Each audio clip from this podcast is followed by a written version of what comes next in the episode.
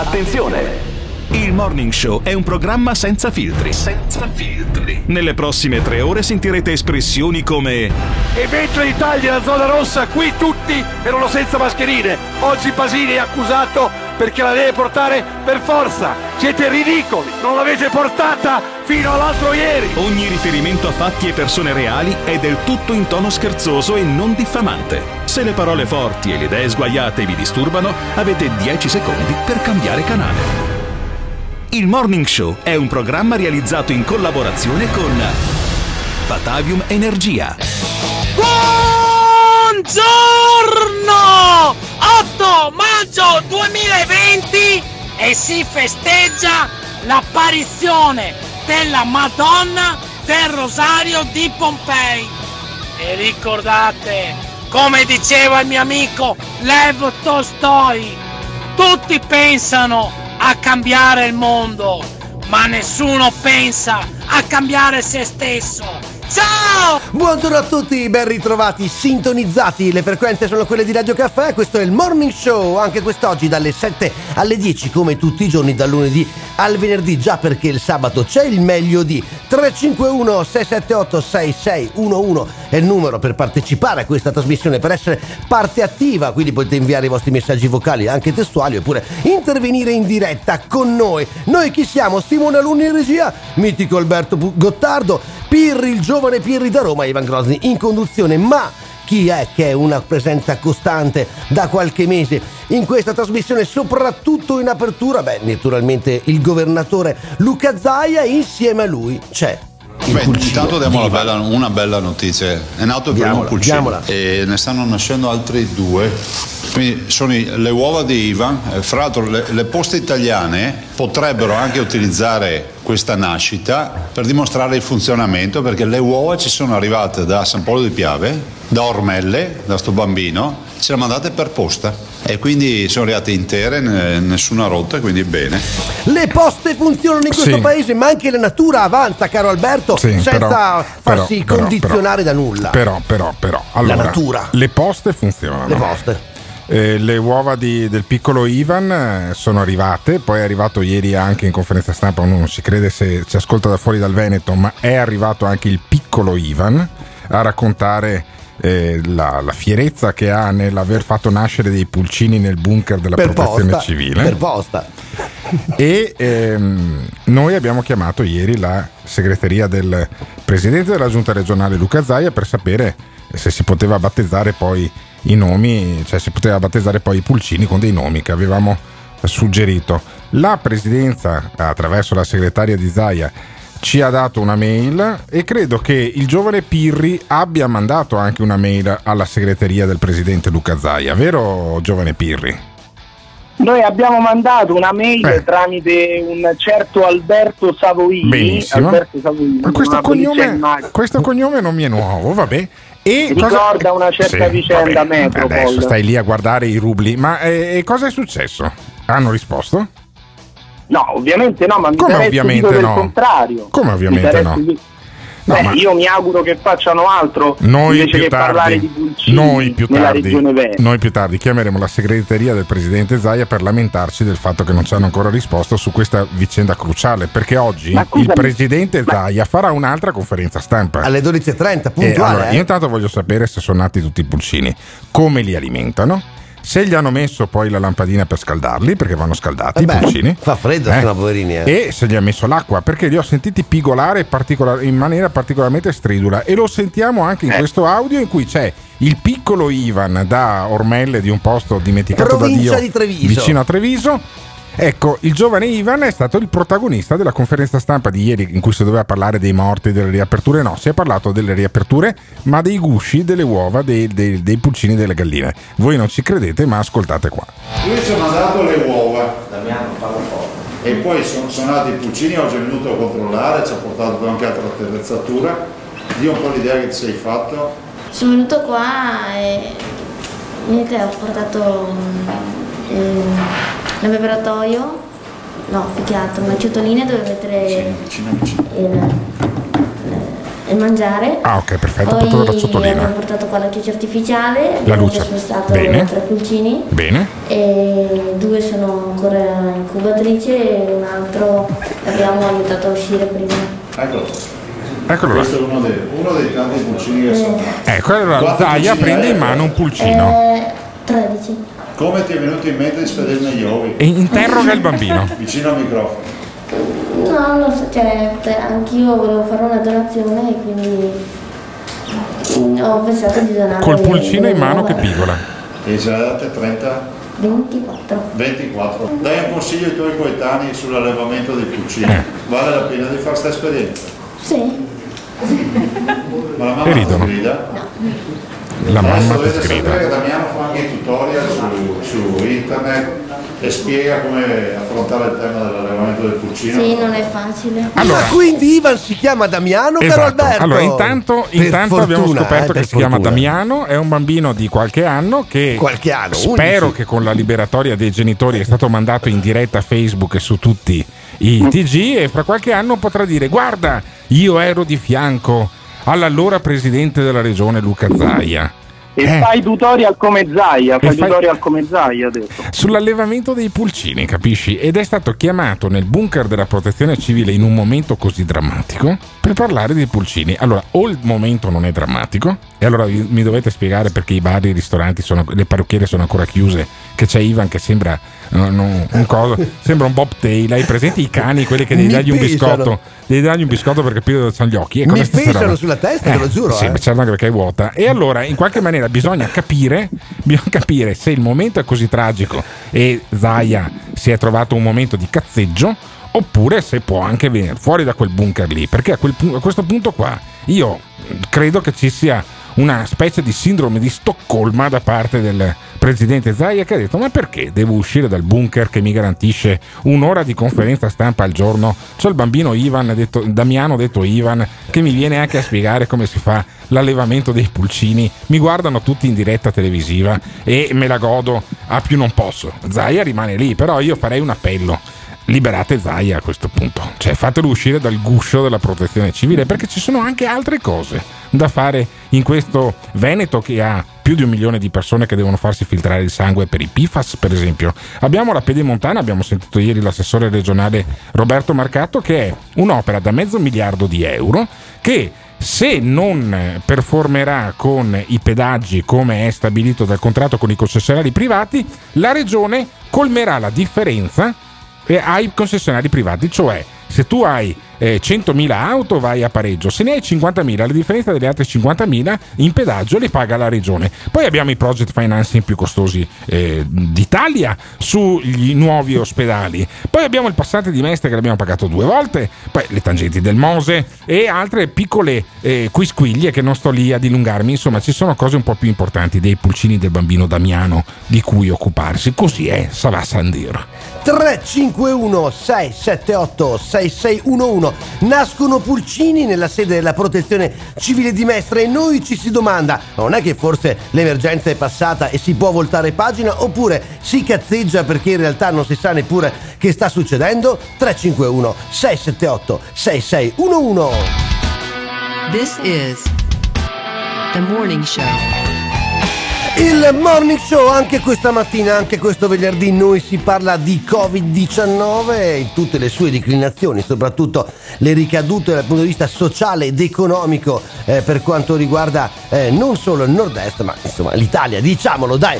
351 678 6611, questo è il numero per mandare i vostri messaggi vocali o anche per intervenire in diretta. Insomma siamo partiti Alberto, siamo partiti con un pulcino, ti rendi Sì, conto? Uno dice, pulcino. questi parlano di emergenza e, e un uovo da un uovo si schiude e nasce un pulcino. Beh, è una buona notizia. Luca Zaia, oltre a dare, oltre a dare la, eh, la conta delle persone in terapia intensiva, quelle ricoverate, quelle guarite, quelle morte, dà anche il numero dei nuovi nati, non dei pulcini, ma degli ominidi o gli uomini. E sono tra i 90 e i 100 di solito ogni, ogni giorno. E poi ieri ha dato questa idea del, che sono nati questi pulcini e che quindi è tutto molto più bello. C'era il bambino Damiano che lui aveva battezzato Ivan, ma poco importa. E poi chiameremo più tardi anche la segreteria del, eh, del, del presidente, regione, del presidente, perché abbiamo mandato una mail per chiedere di poter battezzare anche noi questi pulcini, ma non si è ancora eh, stato risposto. Intanto Zaia ha fatto un lungo inciso su alcune calunnie di cui sarebbe, eh, di cui sarebbe vittima e eh, io non so poi eh, se queste, questi leoni da tastiera, come li chiama lui, siano eh, così numerosi, siano così ben documentati, credo di no, perché insomma a differenza di alcuni suoi predecessori o, o eh, componenti della giunta, Zaia è una persona di specchiata virtù. Ma prima di sentire le calunnie sentiamo invece cosa dice Zaia e come si cautela sulla riapertura. Lui dice riapriamo tutto, se va bene è merito mio, se invece si ritorna indietro col virus, però non è, non è colpa mia. Senti Zaia. In generale continua eh, il calo, un calo che continua in terapie intensive e in ricoveri dal 10 di aprile.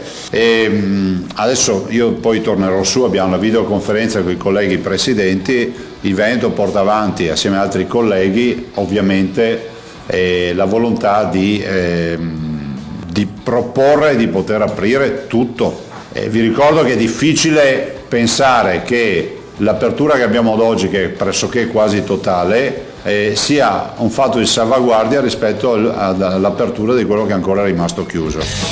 Quindi, hai capito Alberto? Hai capito il bene? fatto di salvaguardia, no? E, e lo, spiega, spiega meglio poi dicendo sì, guardate che se si ritorna indietro però che non, che non si dia la colpa a me, sentirò. Io spero che eh, il buon senso imperi e si possa pensare a quantomeno dare la facoltà alle regioni di poter attivare delle aperture, magari giustificando con una relazione le motivazioni per cui eh, si vuole aprire.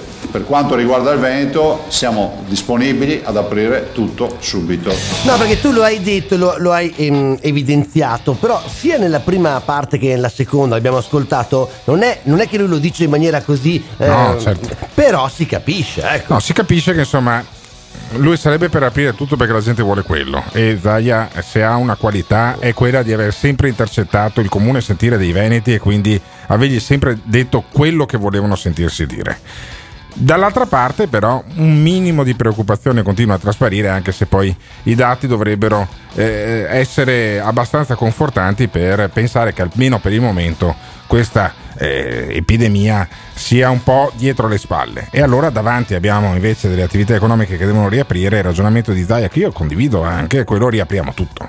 Ma allora riapriamo anche le scuole, per esempio, perché qua riapriamo le fabbriche, eh, le chiese, dal 18 si può ritornare a messa e allora se ritorni a messa a vedere il prete eh, ma che Conte fa... lo ripete sempre No, che però, le scuole non si può. Anche lì, se tu riapri le- la, la messa, la messa cos'è? La grande rappresentazione dell'ultima cena. no? Il prete si veste da Gesù e spezza il pane e poi te lo dà. E allora riapriamo anche i cinema. Per lo stesso razio, perché io posso andare alla grande rappresentazione dell'ultima cena e non posso andare al cinema a vedermi un film? Allora riapriamo. Cioè, perché? Cioè, che senso ha? Non ti danno neanche la particola al cinema, è più sicuro andare al cinema che a messa.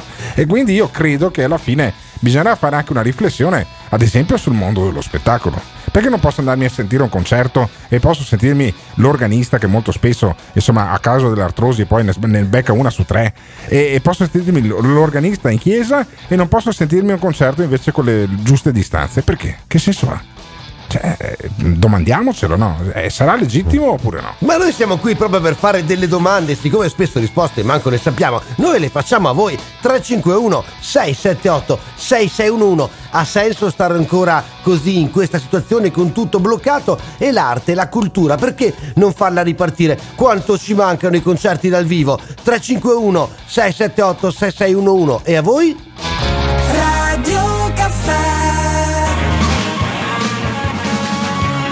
Il morning show anche quest'oggi, sì, quest'oggi noi si parla di Covid-19, le conseguenze di questa eh, pandemia, però siamo partiti da un pulcino perché sembra che le cose stiano andando meglio, ma visto che le cose stanno andando meglio ci si domanda perché non si riapre tutto e non si riaprono attività anche culturali, perché manca anche quello, oltre naturalmente ai ristoranti, ai bar e a tutto quello che sappiamo. Ma, ma caro Alberto, Zaia che parla quotidianamente alle 12 e mezza ormai da, mm, dal 22 di febbraio eh, di quest'anno e dovrà smettere prima o poi, anche ieri ha continuato a, dare, ehm, a darci indicazioni su quello che, che, che dovremmo fare. E quello che non dovremmo fare. quello perché che non guai, dovremmo è straordinario come lo dice. Eh? guai a insinuare qualsiasi cosa su Luca Zaia perché lui si incazza e ti querela. Io ne ho prese due da lui, dalla- anzi non da lui, dalla regione proprio, quindi non credo... Cioè quelli a cui- che abbiamo chiamato ieri? Non vorrei prendere la terza, ma credo che lui non paghi direttamente l'avvocato che poi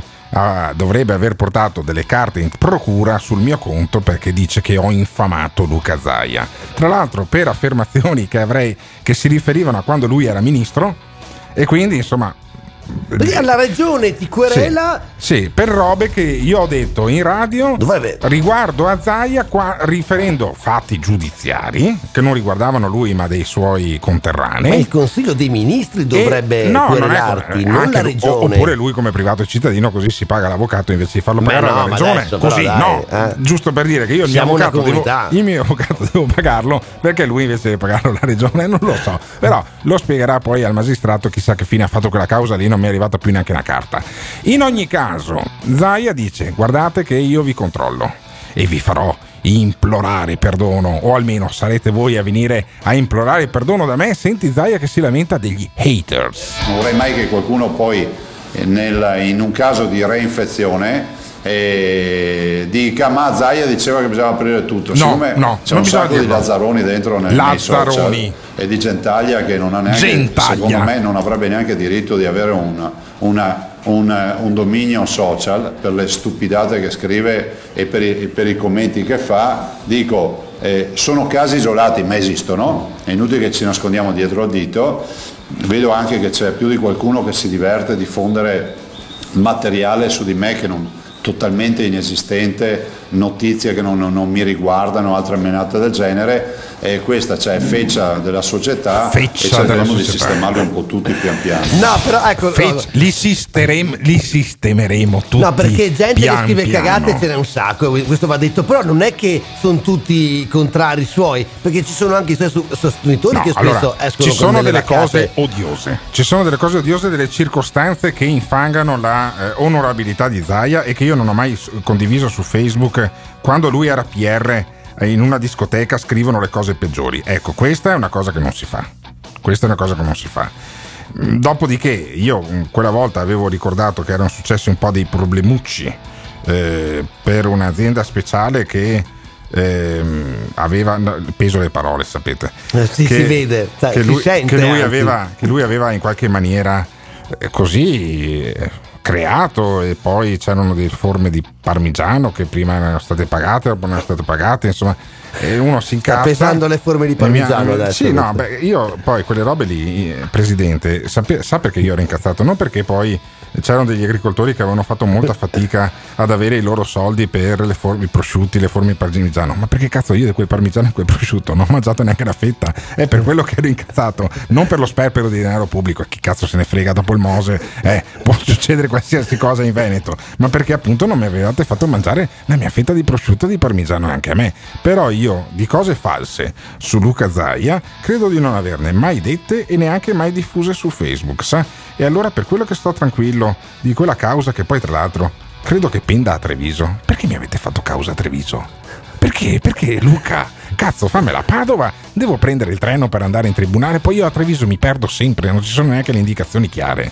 Vabbè, in ogni caso, state attenti a quello che scrivete su Luca Zaia, perché lui un po' alla volta ve la fa pagare a tutti quanti. 351 678 6611 sei un hater anche tu? Scrivi cosa c'è sui social. Che cosa? Faccelo sapere. 351 678 6611 This is the morning show. Però i polli trasmettono la viaria e quindi potrebbe essere il pollo di Troia che porta all'infezione nella, nella, nella room per- nella stanza dell'emergenza, no?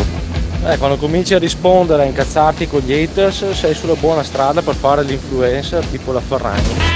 Zaia, io ti scoverò. Covid-19. Non so che concerti siete andati voi perché è impossibile paragonare un concerto a una messa, sinceramente. Cioè, io tutti i concerti a cui sono andata, sia per me che per mia figlia, sono sempre state ore e ore di attesa fuori, in piedi, accalcati, corse verso la transena, ore e ore e ore appiccicati a ridosso del palco a cantare, sudare, tutto. Cioè, è impossibile pensare a un concerto dove si possano rispettare le distanze di sicurezza. Le distanze di sicurezza, i Vabbè, concerti, Ma io vabbè, insomma. mica dicevo degli Iron Maiden, di, di musica comunque. classica, se vai all'Arena di Verona, fai... L'Arena di Verona credo che abbia 10 o 12 eh, gate di accesso differenti. Benissimo. E allora di a quelli che hanno il biglietto verde che arrivano alle 9, quelli che hanno il biglietto blu che arrivano alle 11, fai dei prefiltraggi lungo tutto il corso di Verona. Che cazzo di problemi ci sono? No, bisogna chiudere perché è più facile. Se tu sei Amico un mio, ma burocrate- slitta il Festival 2020 all'Arena di Verona. sì, Lo ma perché lì ogni sì, anno perché- la fondazione organizza. Perché se tu sei un burocrate, la prima cosa che non vuoi sono le responsabilità.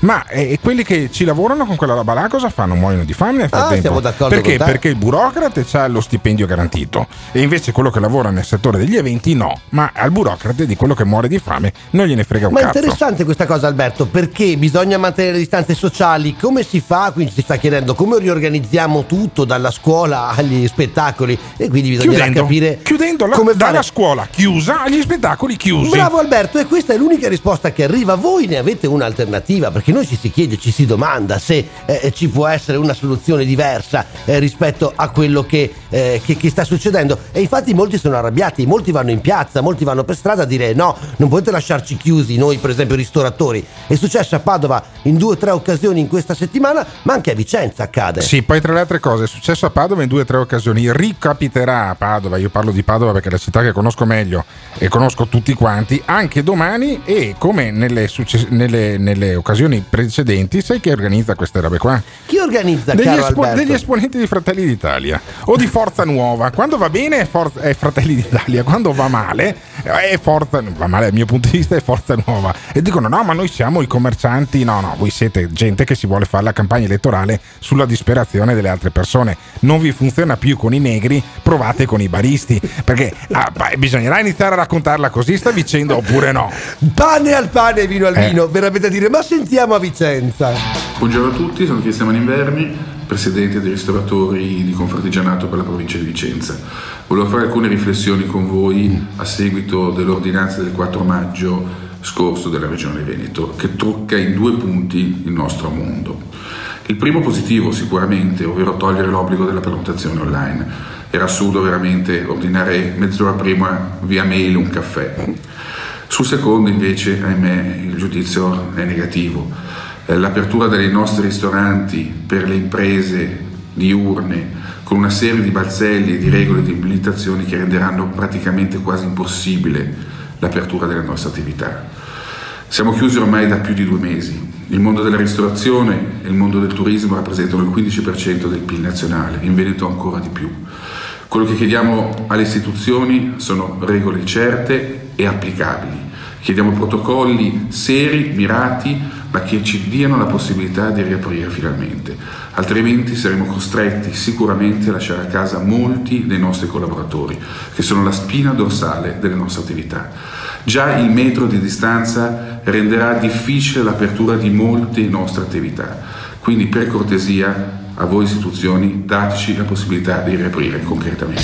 Le istituzioni stanno a Roma, eh, caro Alberto, è da Roma che devono arrivare le risposte. Sì, allora, è da Ro- allora, eh, funziona così. Se le cose non funzionano è colpa di Roma, se le cose funzionano è, colpa- è merito di Zaia. Se riaprire tutto funziona è merito di Zaia. Se riaprire di tutto porta ad, ad un innalzarsi della curva dei contagi, non dovete dire eh ma Zaia aveva detto di riaprire Però tutto. c'è anche un nuovo paradigma, eh, perché Qual è? se le cose non vanno bene potrebbe anche essere colpa del mancato buonsenso dei cittadini, No, non no, solo no, di Roma. no. E c'è il corollario perché tu Vedi, usi vedi paro- subito tu- difende Roma, Pirri, tu no? usi paro- parole difficili tipo paradigma e io ne uso ancora, una più, ancora più difficile corollario. Il Sì. corollario a questa tesi è che se le cose vanno male è colpa di Roma. È colpa di Roma perché a Roma c'è Emiliano Pirri. 351 Bene. 678 6611 Abbiamo sempre sognato qui dal nord al nord-est di prendercela con uno, con un romano, insultarlo pesantemente per tutte le cose che non vanno. È una grande occasione. C'è, c'è il Pirri, fatelo con lui, sfogatevi. 351 678 6611 Roma rispondi! Radio Caffè. I like the way you move. La Roma caput mundi. Cosa vuol dire? Che caput il mondo, cioè fa morire il mondo? E chi è che la sa questa cosa qua? Il Pirri, capito? Pirri la sa da Roma? Tu devi rispondere a queste Vuoi- domande. Vuol dire che noi succhiamo il sangue a tutto il mondo, questo vuol dire, lo dissanguiamo il mondo. Hai capito Alberto? Ed è questo il messaggio che arriva qui a nord da Roma, capisci? Sì, che palle. No, davvero, eh. No, ma chi se ne frega se abbiamo Pirri da Roma? Giù Pirri. Ma giù come Pirri. Gio Pirri che noi eh, tutto il giorno che ce la no, prendiamo per con favore. Roma Capitale perché ma non sì, ci sono avanti, le risposte, avanti, perché avanti, non c'è avanti. chi eh, Dove si ascolta in la FM? Dove si ascolta in FM In? Trentino, in Veneto e in Emilia. Ma che cazzo ci Però c'è Pirri anche qua? lo streaming, caro amico mio. Uno Eh, può essere sulla vabbè. Luna e ci può sentire Eh, anche dalla l'app, Luna. Uno è sulla navicella spaziale e può ascoltare il morning show, capisci? Sì, e quanti acidi hai preso da giovane per fare questi ragionamenti? non tantissimi, in realtà, però avevo degli amici molto simpatici. Sentire Zaia. Oggi non c'è più lockdown e quindi gli incontri, gli scambi tra i cittadini sono assolutamente ad alta intensità. Per cui pensare che il capo espiatorio di questa partita debba essere la parrucchiera, il barbiere, l'estetista o i negozi, decisamente no. Altri colleghi la pensano come me, Il Veneto, come altre regioni d'Italia, è pronto alla riapertura totale. È emersa una linea comune nel corso di una videoconferenza con altri governatori e con una richiesta precisa al governo. Io spero che eh, il buonsenso imperi e si possa pensare a quantomeno a dare la facoltà alle regioni di poter attivare delle aperture, magari giustificando con una relazione le motivazioni per cui eh, si vuole aprire. Per quanto riguarda il Veneto, siamo disponibili ad aprire tutto subito. Sì, sì, Luca. Tutto subito. Certo, tutto subito, aprire tutto subito, siamo disponibili, ma siccome abbiamo fatto un referendum che non è servito un cazzo, è costato qualche milione di euro, ma non è servito a niente, e allora tu la tua, la tua disponibilità te la lasci eh, nei pantaloni, come quando io andavo in discoteca ed ero disponibile a trombarmi circa il 60% delle donne presenti, compreso il DJ. Eh, però me la tenevo nelle mutande quella disponibilità là, capisci? È la stessa cosa, faccio Che l'esempio. spreco, eh. Faccio l'esempio della discoteca perché l'ultimo lavoro che ha fatto nel privato Luca Zaia prima di fare presidente della regione è stato il PR in una discoteca. E quindi in qualche maniera glielo faccio perché così gli ricordo anche la gioventù quando aveva ancora i capelli. E, e ne ha ancora, sempre meno, però è, sem- però è incredibile la tenuta della conciatura di Zaia. Cioè, io se fossi alla conferenza stampa eh, di- che ogni giorno fa mezzogiorno e mezzo, oltre a domandargli come chiamerei Pulcini, gli domanderei anche: ma come fai a tenerti i capelli così in ordine dopo due mesi di lockdown? Gli taglia la moglie i capelli. Non- le Ma altre... io conosco gente a cui gli taglia la moglie. Ah sì, perfetto. E si vede anche. In qualche maniera, si vede Zaia... No, ma sentiamo ancora Zaia. dai. Io penso Vai, che il vai. governo debba prendere atto del fatto che a livello nazionale c'è eterogeneità nella risposta sanitaria, nelle, Sì, nelle vicende epidemiologiche, per cui è fondamentale che magari si deleghino le regioni sulla base di un piano asseverato da un punto di vista sanitario e tutto, di provvedere alle aperture che ritengono di aprire. Ne uscirà, immagino, un documento, una decisione delle regioni, spero sia unanime, di richiesta di rivedere le posizioni su quelle date che abbiamo sentito annunciare, cioè primo giugno è un'era glaciale per noi. Pensate che il primo giugno è come se oggi noi pensassimo ai primi di aprile, cioè è uno scenario totalmente opposto a questo, per cui penso che il primo giugno sia assolutamente una data inopportuna. Sì, cioè è come se noi pensassimo ai primi di aprile quando, che- quando dovevano esserci 2 milioni di contagiati in Veneto, secondo quanto diceva Luca Zaia. Sì, per però se cui- oggi uno apre i giornali online, Eh. per esempio quelli importanti, Corriere, Repubblica, Sì. La Stampa, c'è una sola notizia mh, che eh, presente è? ovunque ed è quella della folla sui, ai Navigli di Milano. ascoltami. Gente senza mascherina. Va bene, capisci? va bene, ok. Anche in Svezia la gente era senza mascherina, c'era la folla e non è successo un cazzo. Perché? Sai perché? Eh, Perché non è proprio così. Non è proprio così. Madonna, perché- ma chi è- perché Perché- mi hai tirato su ma, Pirri? ma Emiliano perché Pirri, è un- Pirri? a noi piace la spina nel fianco di Gottardo. Spiegami, sentiamo, spiegami perché. sentiamo. No, spiegami, argomenta bene. Ecco. ti do due Vai, minuti. vai, ti do due minuti per argomentare bene perché non è, non è proprio così. Ma mi Dai. sembrano 20, mi, se- mi bastano 20 secondi perché tu Argomenta, la Svezia argomenta. devi paragonarla E niente, Eva giù, Eva giù il Ma segnale. no, noi non Eva giù vogliamo sapere questo. Ma è faccelo incredibile. sentire. Pirri, ti scongiuro, ti difendo io, guarda qua. la Svezia bravo, con la. Finlandia E niente, Bravo, bravo, perché bravo, torna bravo, su e va Pirri. giù. Eh, purtroppo non lo sentiremo mai, Emiliano Pirri da Roma. Invece ci interessa sapere il vostro, il vostro giudizio. Se ha ragione Zaia, ma è una domanda quasi retorica. Ha sempre ragione Zaia. E se non ha ragione, poi sei uno stronzo se glielo ricordi. Io sono talmente stronzo da ricordare che secondo lui c'erano 2 milioni di contagiati in Veneto entro il 15 Avrebbero aprile. potuto esserci senza il lockdown, però, Eh, dai sì, Alberto. sì, anche Insomma, mia- questo anche mia- detto. Prevenzione, prevenzione. Bravo, Anche mia bravo. nonna, Pi- Ma noi anche- dobbiamo lottare io e te Anche, per anche mia difendere nonna, Zaia. eh. anche mia nonna sarebbe stato un tram se avesse avuto le ruote. Senti cosa diceva Zaia.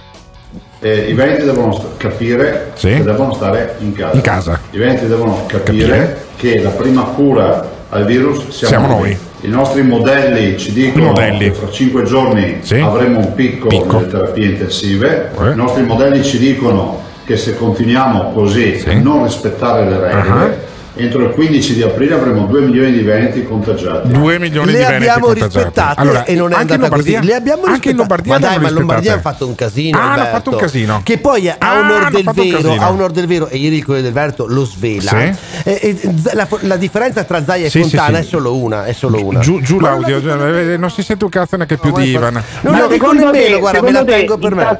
Avete Però, rotto i coglioni tutti e due. Dai, una- di una contagiati, canzone, una canzone, una Grande, Dai, la gente vuole sentire un po' di musica, non le vostre puttanate. Dai. Volete sentire la musica o le puttenate mie di Pirri? Dai, facciamoglielo sentire a Gottardo. Porcaccia la miseria. 351 678 6611. Fino alle 10 siamo qua. This is the morning show. Ciao Gottardo, ma quanto ti rode che Zaia sia il migliore presidente di regione d'Italia? Ciao! Tardo, ma io mi domando, ma che con, con che personaggi lavori? Ma co- con che personaggi lavori? Allora! Per risolvere il problema della distanza sociale sto cercando di contattare la Domopac per mandare in produzione il preservativo totale. Gottardo, trovami un lavoro così la finisco di generare certi idee. Grandissime idee arrivano comunque, caro Alberto. E anche critiche che- ingiustificate nei confronti miei e del Pirri. Però Sì. vabbè, insomma. Allora, mh, al nostro ascoltatore che diceva Zaia è il miglior governatore del- d'Italia o Del del, mondo, del mondo. No, non è così. Zaia è il governatore più popolare tra i suoi governati. Ok, ha un, Più- indice, più di, amato, ha più un indice di popolarità molto alto, più o meno quello che aveva Matteo Renzi. No? Se infatti sta cosa porta un po' di sfiga, No, ecco, non no. bisogna essere troppo amati. Per adesso gli in ha portato generale, bene. dico, allora, eh. Zaia sarebbe, dal mio punto di vista, personalissimo punto di vista, il miglior governatore del mondo se si fosse accorto di governare con uno che è stato eh, condannato in sede definitiva per aver rubato, anzi erano due. E forse erano addirittura tre. Addirittura? Eh, sì, perché mi, mi dimentico sempre di Remo Sernagiotto. Però c'era ad esempio Giancarlo vero, ecco. Galan eh, e Renato Chisso, che sono stati i suoi compagni di giunta per qualche anno. Eh, allora, perché tutti chiamavano, Re- tutti, molti chiamavano Renato Chisso Renatino 3%? E Zaia, e 3%. Zaia non se n'è mai accorto. Com'è se n'è accorto Renzo Mazzaro che ha scritto un libro I padroni del Veneto della segretaria di, Zai- di- di- di Galan e Zaia no? E la Minutillo si vede che non- lui non la incontrava. E Baita non l'ha mai incontrato e non ha mai incontrato nessuno. Eh, Sarebbe però, stato il eh. miglior governatore del Veneto se oltre a sedersi in prima fila alle assemblee di Banca Popolare di Vicenza e di Veneto Banca si fosse anche accorto che si stavano scoppiando quelle due banche lì. Perché altrimenti, cioè, se, se tu fai il presidente del Veneto e poi non ti accorgi mai di nulla, tipo il PFAS o roba del genere. Sì, però ecco, Alberto, dai, non, sì, non insomma, si può mica accorgere di qualche tutto. battaglia. È una banca, è un po' di inquinamento, Qualche ma che sarà battaglia, mai, voglio qualche dire. battaglia per le banche, per evitare che la gente si avveleni il sangue, io l'avrei fatta, ecco, tutto là. Ma sai chi è che le fa queste battaglie Chi è che le fa le battaglie? Uno che veramente le fa queste Eh. battaglie qua. Gio Formaggio. Cioè, Gio For- Ma l'anima, Gio Formaggio- l'anima ecologista di Gio Come Gio Formaggio. Formaggio, quell'ambientalista Ma di Gio c'è, ma Formaggio. assolutamente. Cosa No, farai nel Il weekend? grande democratico di Gio Cosa Formaggio. farai ad Albettone, paese di cui eri sindaco e poi ti hanno... E oggi sovrano imperatore. Eh, adesso sei consigliere regionale, non sei neanche più sindaco di quel posto lì. Cosa succederà ad Albettone di ecologista durante questo fine settimana? Pianterete degli alberi, sfalcerete Mm. l'erba, raccoglierete dei rifiuti, cosa farete? apriremo un'altra cava. cosa- Ma beh, tu no, mettete eh, bella ciao al mattino quando Eh, aprite ma la come- ma dai, ma- ma Formaggio, siete, va, mi si- stupisco siete orrendi. Siete Siamo talmente orrendi Comuni- che abbiamo te, che abbiamo te come ospite fisso. Ma sì, io sono lo specchietto per le allodole. No, tu sei l'allodola. Che è diverso. Sono lo specchietto di te. Facciamo parlare ogni tanto che Gio Formaggio per camuffare questa trasmissione. Camuffare. Però la gente sa che siete comunisti dentro nel Sì, certo, ieri avevamo Roberto Marcato in diretta Ad per 8 Albertone, minuti. nostalgici Sì, del voi- maccartismo, mi sembra una cosa proprio No, no, molto... no. Voi, siete, voi siete malati. Ma malati. ascoltami, però vi voglio bene Eh. perché siete simpatici. Sì, anche noi ti trattiamo come, se, fo- come se fossi uno normale. Ma Senti il davvero, suo formaggio, ma eh, scusami un attimo, Ma cos'è, è consigliere regionale cos'è che eh? succede sabato? Cos'è che succede sabato domani a... No, domani, è domani o domenica che, fu- che voi riaprite la pista a motocross addirittura. Ah sì, domenica, domenica. Domenica. In sicurezza, in sicurezza. Come in sicurezza? In, in super, già- ma allora, Già il motocross e motocross- sicurezza fa un guarda, po' ridere, eh? Ma ascoltami, in motocross hai guanti, mascherina, foulard, occhiali, visiera e casco. Mm. Cioè neanche se, cioè che malattia può passare? No, ma Nessuna. infatti. Pensa che ogni Poi camper che arriva giù con le contro un moto albero. ogni camper che arriva giù con le moto ha 100 metri quadri di giardino, perché sopra là è un giardino, dove piantarsi e stare in tutta sicurezza. Il nucleo familiare del pilota è più sicuro in pista motocross che a casa. Ma tu hai già fatto Le- ripartire le il entrate- turismo in Le pratica. entrate sono regolate. Ci sarà anche quello che vende i panini con le distanze da sport. Uno si prende il panino, va a mangiarselo nel camper o lo mangia fuori, Dentro ma il all'aria panino, aperta e allora, distante. bene, dentro il panino, allora spiegami gli ingredienti del panino tipico del, eh, dello spettatore o del praticante del motocross. Cosa c'è dentro?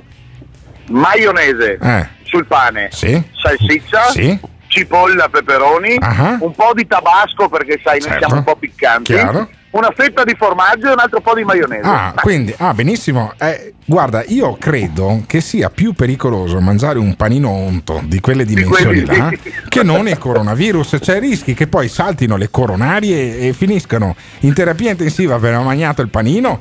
Per non parlare poi, mediamente in una eh, sessione di motocross, quanta gente finisce in ospedale con, eh, per, per andare poi in ortopedia con eh, traumi alle, alle braccia o alle gambe?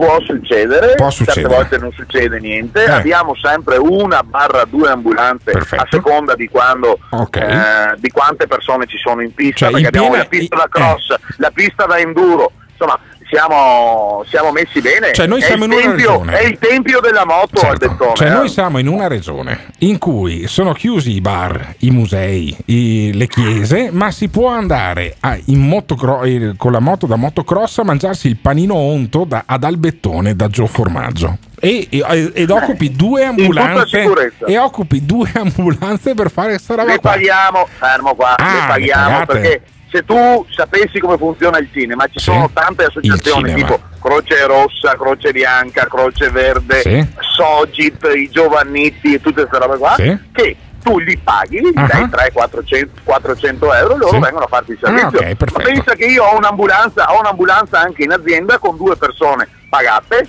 Eh, per forza è una, associazioni qua acciaieria, che- è un'acciaieria la vostra e vorrei anche vedere ho che non se capito, ma cosa te ne frega? Se io voglio aprire la pista da motocross, ho le carte in regola, mi, mi pago l'ambulanza, e dopo va, nel senso uno fa il biglietto, eh, pagando ti paghi le spese.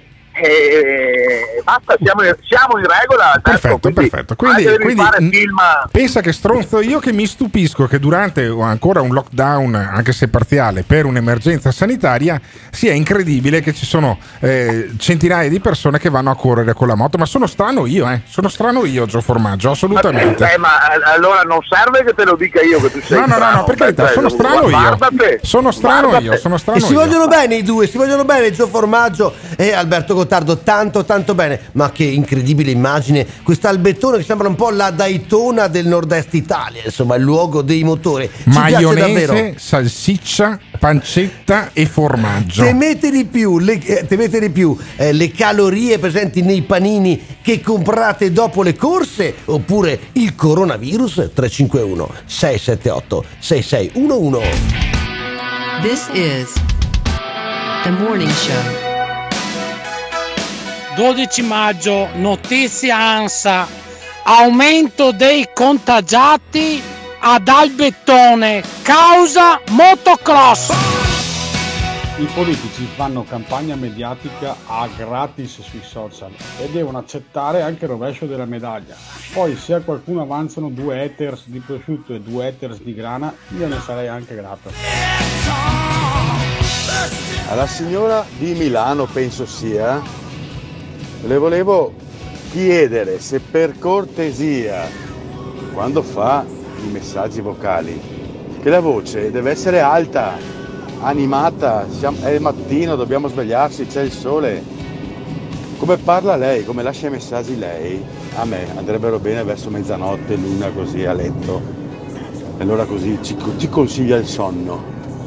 Però di mattina deve essere più in gamba, più sprintosa. Dai, magari è anche una bella signora, una bella ragazza.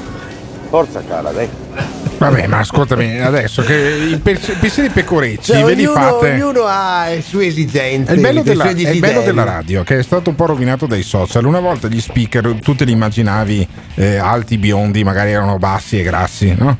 E ave- avevano un alone di mistero. Adesso con i social ormai non c'è più eh, mistero praticamente in nulla, anche perché tre quarti di quelle che poi conosci di persone le hai già viste nude su Instagram. E allora a sto punto che gusto c'è a, No, scar- scusa, a scartarle? Chi frequenti, Eh. Alberto? Che a me non capita eh, di Vabbè, conoscere ragazze cioè, tutte, nude ver- su tutte Instagram. vergini conosci tu, Ma ma vergini però.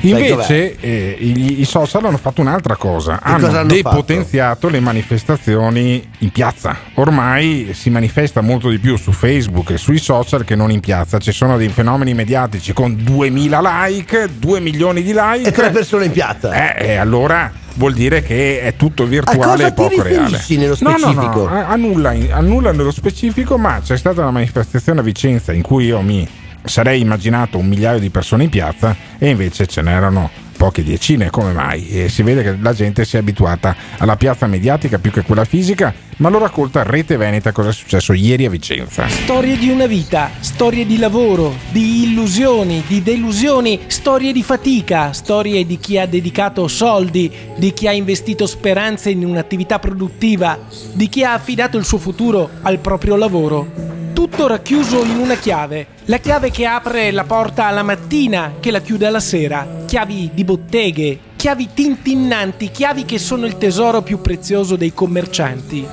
Chiavi che oggi nel flash mob di Piazza dei Signori a Vicenza sono state gettate in un cestino come un'offerta, come un simbolo di responsabilità e dignità, perché con rispetto lo stesso rispetto con cui sono state rispettate le regole, oggi gli esercenti vicentini chiedono di ripartire, di riaccendere le loro vetrine, di ricominciare dopo l'emergenza coronavirus. Sì, è che comunicativamente non è la cosa più Tu intelligente dici che The puoi Sound fare. of Silence No. di Simon Garfunkel parte- a una parte- versione oltre al resto veramente sì. discutibile. Lascia perdere la colonna sonora, è il concetto, cioè tu prendi le chiavi e le butti nel cestino. Vuol dire che il tuo ristorante, il tuo bar, la tua ehm, attività non vale nulla, è spazzatura.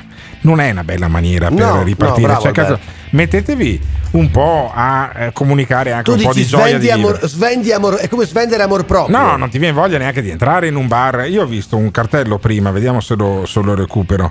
Un cartello di un bar che dice vogliamo riaprire ma non essere spremuti. E cosa cazzo vuol dire?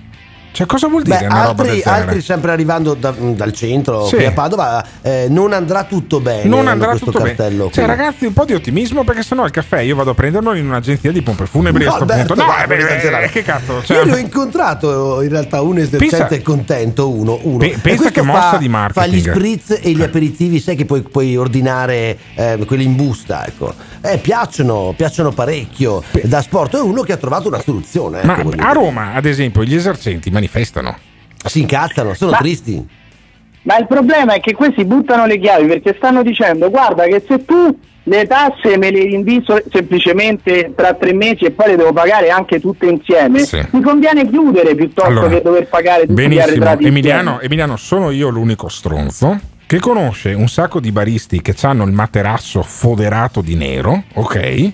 Che hanno una, Foderato di nero. che hanno una quantità di appartamenti Quel tra le righe, Eh, capisci? che c'hanno quantità di appartamenti che sembrano tecnocasa praticamente non sono solo io quello che conosce baristi e parrucchieri. Certo che no, scusami Alberto, baristi e parrucchieri. attimo. Baristi e Le ragazze che conosci sono già nude Baristi e I baristi e parrucchieri. parrucchieri fanno nero, ma che gente conosci? Ma No, che gente frequenti? solo io. frequenti i peggiori bar di Padova di Caracas, sì, di come, Caracas. come il pampero di una volta. Vedi, quella era Sì. una comunicazione intelligente. Non questa qua del flash mob, poi sempre lamentarsi. Senti i vicentini che si lamentano, si lamentano. Mi dispiace parlare solo con gli occhi oggi e meno con la bocca perché abbiamo una mascherina che ce la copre.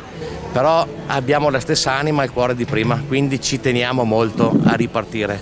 Noi siamo dentro un tunnel, siamo in un tunnel e siamo al buio. Senti l'ottimismo. Siamo al buio, siamo eh, senza soldi, Ah. noi incassiamo un euro da più di due mesi e mezzo e non vediamo la luce. Ecco. E vorremmo essere tutelati dallo Stato e dalle istituzioni, dalle banche, e un aiuto concreto, magari soldi a fondo perduto. A fondo perduto? Perché la Sì. situazione è se ne abbastanza frega. grave. Vogliamo vedere i fatti, qualcosa di bianco su nero, di scritto, qualcosa che arrivi veramente nelle casse dei nostri ristoranti. Io rappresento un, un bar, eh, i miei due colleghi sono ristoranti, però abbiamo dentro nella nostra- nel nostro gruppo anche locali notturni che hanno anche loro bisogno di, di essere aiutati e avere regole certe per riaprire in sicurezza. Ma allora io a questi baristi mestissima. Io vo- vorrei domandare a questi baristi: ma ti viene voglia di andare nel ristorante di uno che dice no, perché noi siamo in un tunnel buio, non c'è la luce e vogliamo i soldi a fondo perduto? I soldi a fondo perduto. a fondo perduto. Ma è a fondo Si perduto. capisce comunque che, che vi mancano le messe perché sembrava più un'omelia sto servizio che un Sì, servizio sì, sì, eh, oh, eppure ci ha messo sta, sta colonna sonora tristissima di gente tristissima e poi io dovrei andare nel locale notturno che già ho la mascherina a distanziamento sociale.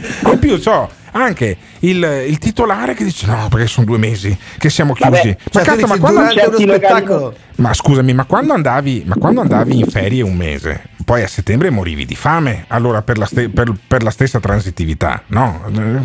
Cioè adesso anche da un punto di vista imprenditoriale io ho sentito gente che ha locali da 20 anni ok? E dice no scusa Dal vieni- 20 anni adesso è in difficoltà, è in grave difficoltà come il nostro Alberto perché qualcuno, io lo so, ha un bambolotto voodoo, capito? E quando lui sta per dire una cosa di questo tipo cosa fanno? Infila lo spillone, sì, capito? sì, è lo incredibile, spillone è incredibile. Mi, hanno, mi hanno mandato la, la maledizione La maledizione che funziona, che funziona. Ecco, provate, insistete in tanti e vedrete che un giorno tutto questo finirà nel senso cattivo del termine. No, o ma non sono, i- possiamo o sono i prendere- baristi o è Zaia non possiamo prendere in giro Alberto e approfittare di lui nel momento di difficoltà, caro Pirri. Però è un bel momento, Ma so- Pirri. il- non mi era Possiamo mai successo, affondare, giuro. Possiamo, dai, via di non mi jab. era mai successo in 12 anni No, ma è bellissima questa cosa qua. E noi non siamo pronti, capito? Dal momento, Piri, davvero che potevi eh, dire tutte le cose. provvista. Ma certo, Potevo davvero. dire Svezia ha più mortalità di allora, Finlandia e secondo me- Norvegia con, i- con sì, i quali ma- confina. eh, vedi, però- no, però... se moriva in diretta, caro Pirri, per noi era una. Ecco niente, si è abbassato, bastardi si è che abbassato, sono, eh? si è abbassato l'audio. Ma no, è Beh, incredibile. sarebbe stato Vedi, incredibile, vedi, però, secondo eh, me, Luni, se moriva in diretta secondo me, Gottardo, se fosse eh, morto, vedi, vedi, eh. vedi, se tu usassi i congiuntivi, per esempio, sarebbe incredibile. E invece tutto indicativo, tutto presente, tutto indicativo. Tutto indicativo. Sei veramente essere- una capra. Ormai il web è così, mio caro Sei amico. veramente Se si vuole parlare su- su- ai tempi nostri, deve stare sempre presente, Parla amico mio. tutto in stampatello, Ma fanno addirittura orrenda. i corsi per importi questa cosa ed è bellissimo. A voi piace il congiuntivo? Preferite l'indicativo? Oppure siete preoccupati per il nostro Alberto che si stava quasi, quasi, eh, per soffocare? Gli avete voi augurato le peggio cose? 351 678 6611 This is the morning show. Ormai siamo diventati critici su tutto. Siamo come dei ladri che litiga di giorno per rubare insieme la notte. Il morning show anche questa mattina. Noi si aspetta i vostri messaggi al 351 678 6611 e stiamo cercando di capire come va il mondo. Ecco, come va il mondo. mm, Ovviamente partendo dal presupposto che sta roba del Covid-19 ha rotto le scatole, sono Sì. due mesi e mezzo che non si parla Spiego- d'altro. spiego due mesi e mezzo che eh, incide nella nostra vita, in tutto. eh. Spieghiamo ai nostri ascoltatori. Spieghiamo, Ivan spieghiamo. prima ha sottolineato che io ho avuto un piccolo incidente, Ma nel senso che mi stavo ti- strozzando. Eh, abbiamo abbiamo temuto perché, il peggio. Perché, Ivan, quando, perché. Ivan quando parla fa sempre così invece? Perché? Perché eh, Idiota dal. Caffeine, che è, un, eh, che è una- un bar qui vicino, Solo, solo a me, chiaramente, a lui no. dal eh, solo a Caffeine me. di eh. via Roma, sì, ma io non faccio. è anche abbastanza disgustoso quando parli. Perché? Perché tra una canzone e l'altra, durante Smoke on the Water, si strafogava, si, si eh. stra- si, eh, strafogava di cappuccino e di eh, Brioche alla crema, perché io mangio Ecco. solo brioche alla crema. La brioche alla crema ti fa fare. Poi se non, puli- se non ti pulisci Ma la è bocca. buona però, Alberto, Poi se tu, se tu arretri quando parli si sente anche il rimbombo della stanza. Due cose che insomma di solito uno quando fa radio da un Eh, anno Alberto, dovrebbe eh, aver capito imparato. com'è Alberto? E quindi spietato, capito? Sì, sì, assolutamente. E quindi ehm, io mh, devo dire che tutto questo rimbrotto ci ha portato a spostare eh, Luigi Brugnaro. Luigi Brugnaro ce lo sentiamo fra un minuto e mezzo. Il perché? mitico sindaco di No, Venezia. no, perché allora, se a voi hanno sempre fatto tanto schifo i turisti, per esempio, dicono: Ah, Venezia piena di turisti. Io adoro quando fa Che "Ah!" schifo! Che bello, Che cosa bella. schifo, che schifo Venezia piena, piena di turisti, che bella sarebbe Venezia ai veneziani. Se sì, adesso fra un minuto sentite Brugnaro che spiega cosa è successo a Venezia senza i veneziani. 351 678 6611 insomma raccontateci eh, questa fase 2 come la state vivendo voi e ci siete stati a Venezia? Radio This is the morning show. Il morning show fino alle 10 dalle 7 tutti i giorni dal lunedì al venerdì, il sabato c'è il meglio di. Ce ne andiamo a Venezia, caro Alberto, siamo stati a Vicenza poco fa, perché Alberto? Beh, perché c'è Brugnaro che spie- ha spiegato in una conferenza stampa quali sono i danni di non avere più i turisti a Venezia. E quindi ascoltate con attenzione i numeri, i milioni di euro di buco che si sono creati nell'amministrazione di Venezia. Senti Brugnaro. Le norme vanno rispettate, ma prima si riparte, meglio è. La posizione del sindaco di Venezia, Luigi Brugnaro, esprime un'urgenza che viene giustificata con le cifre. La crisi economica provocata dal coronavirus ha prodotto conseguenze drammatiche non solo per le imprese private, ma anche per le casse comunali. Dopo questi due mesi di stop, a Cafarsetti mancano all'appello già 115 milioni di euro, cui si devono aggiungere i deficit delle società partecipate, dove la parte del leone spetta senz'altro alla mobilità. Il gruppo AVM conta già 100 milioni di euro di mancati introiti. L'appello, quello che sto cercando di fare io è convincere il governo che è importante proteggere l'unità locale, il comune, anche quello piccolo, tutti, perché abbiamo avuto degli ammanchi giganteschi. La gente che è in difficoltà, che ha chiuso le attività, non ha pagato, non pagherà le tasse. È chiaro che il governo, ho visto che quando fa le norme so- di solito si risolve, si pianifica sempre, quando fa debito pubblico si risolve i conti dello Stato.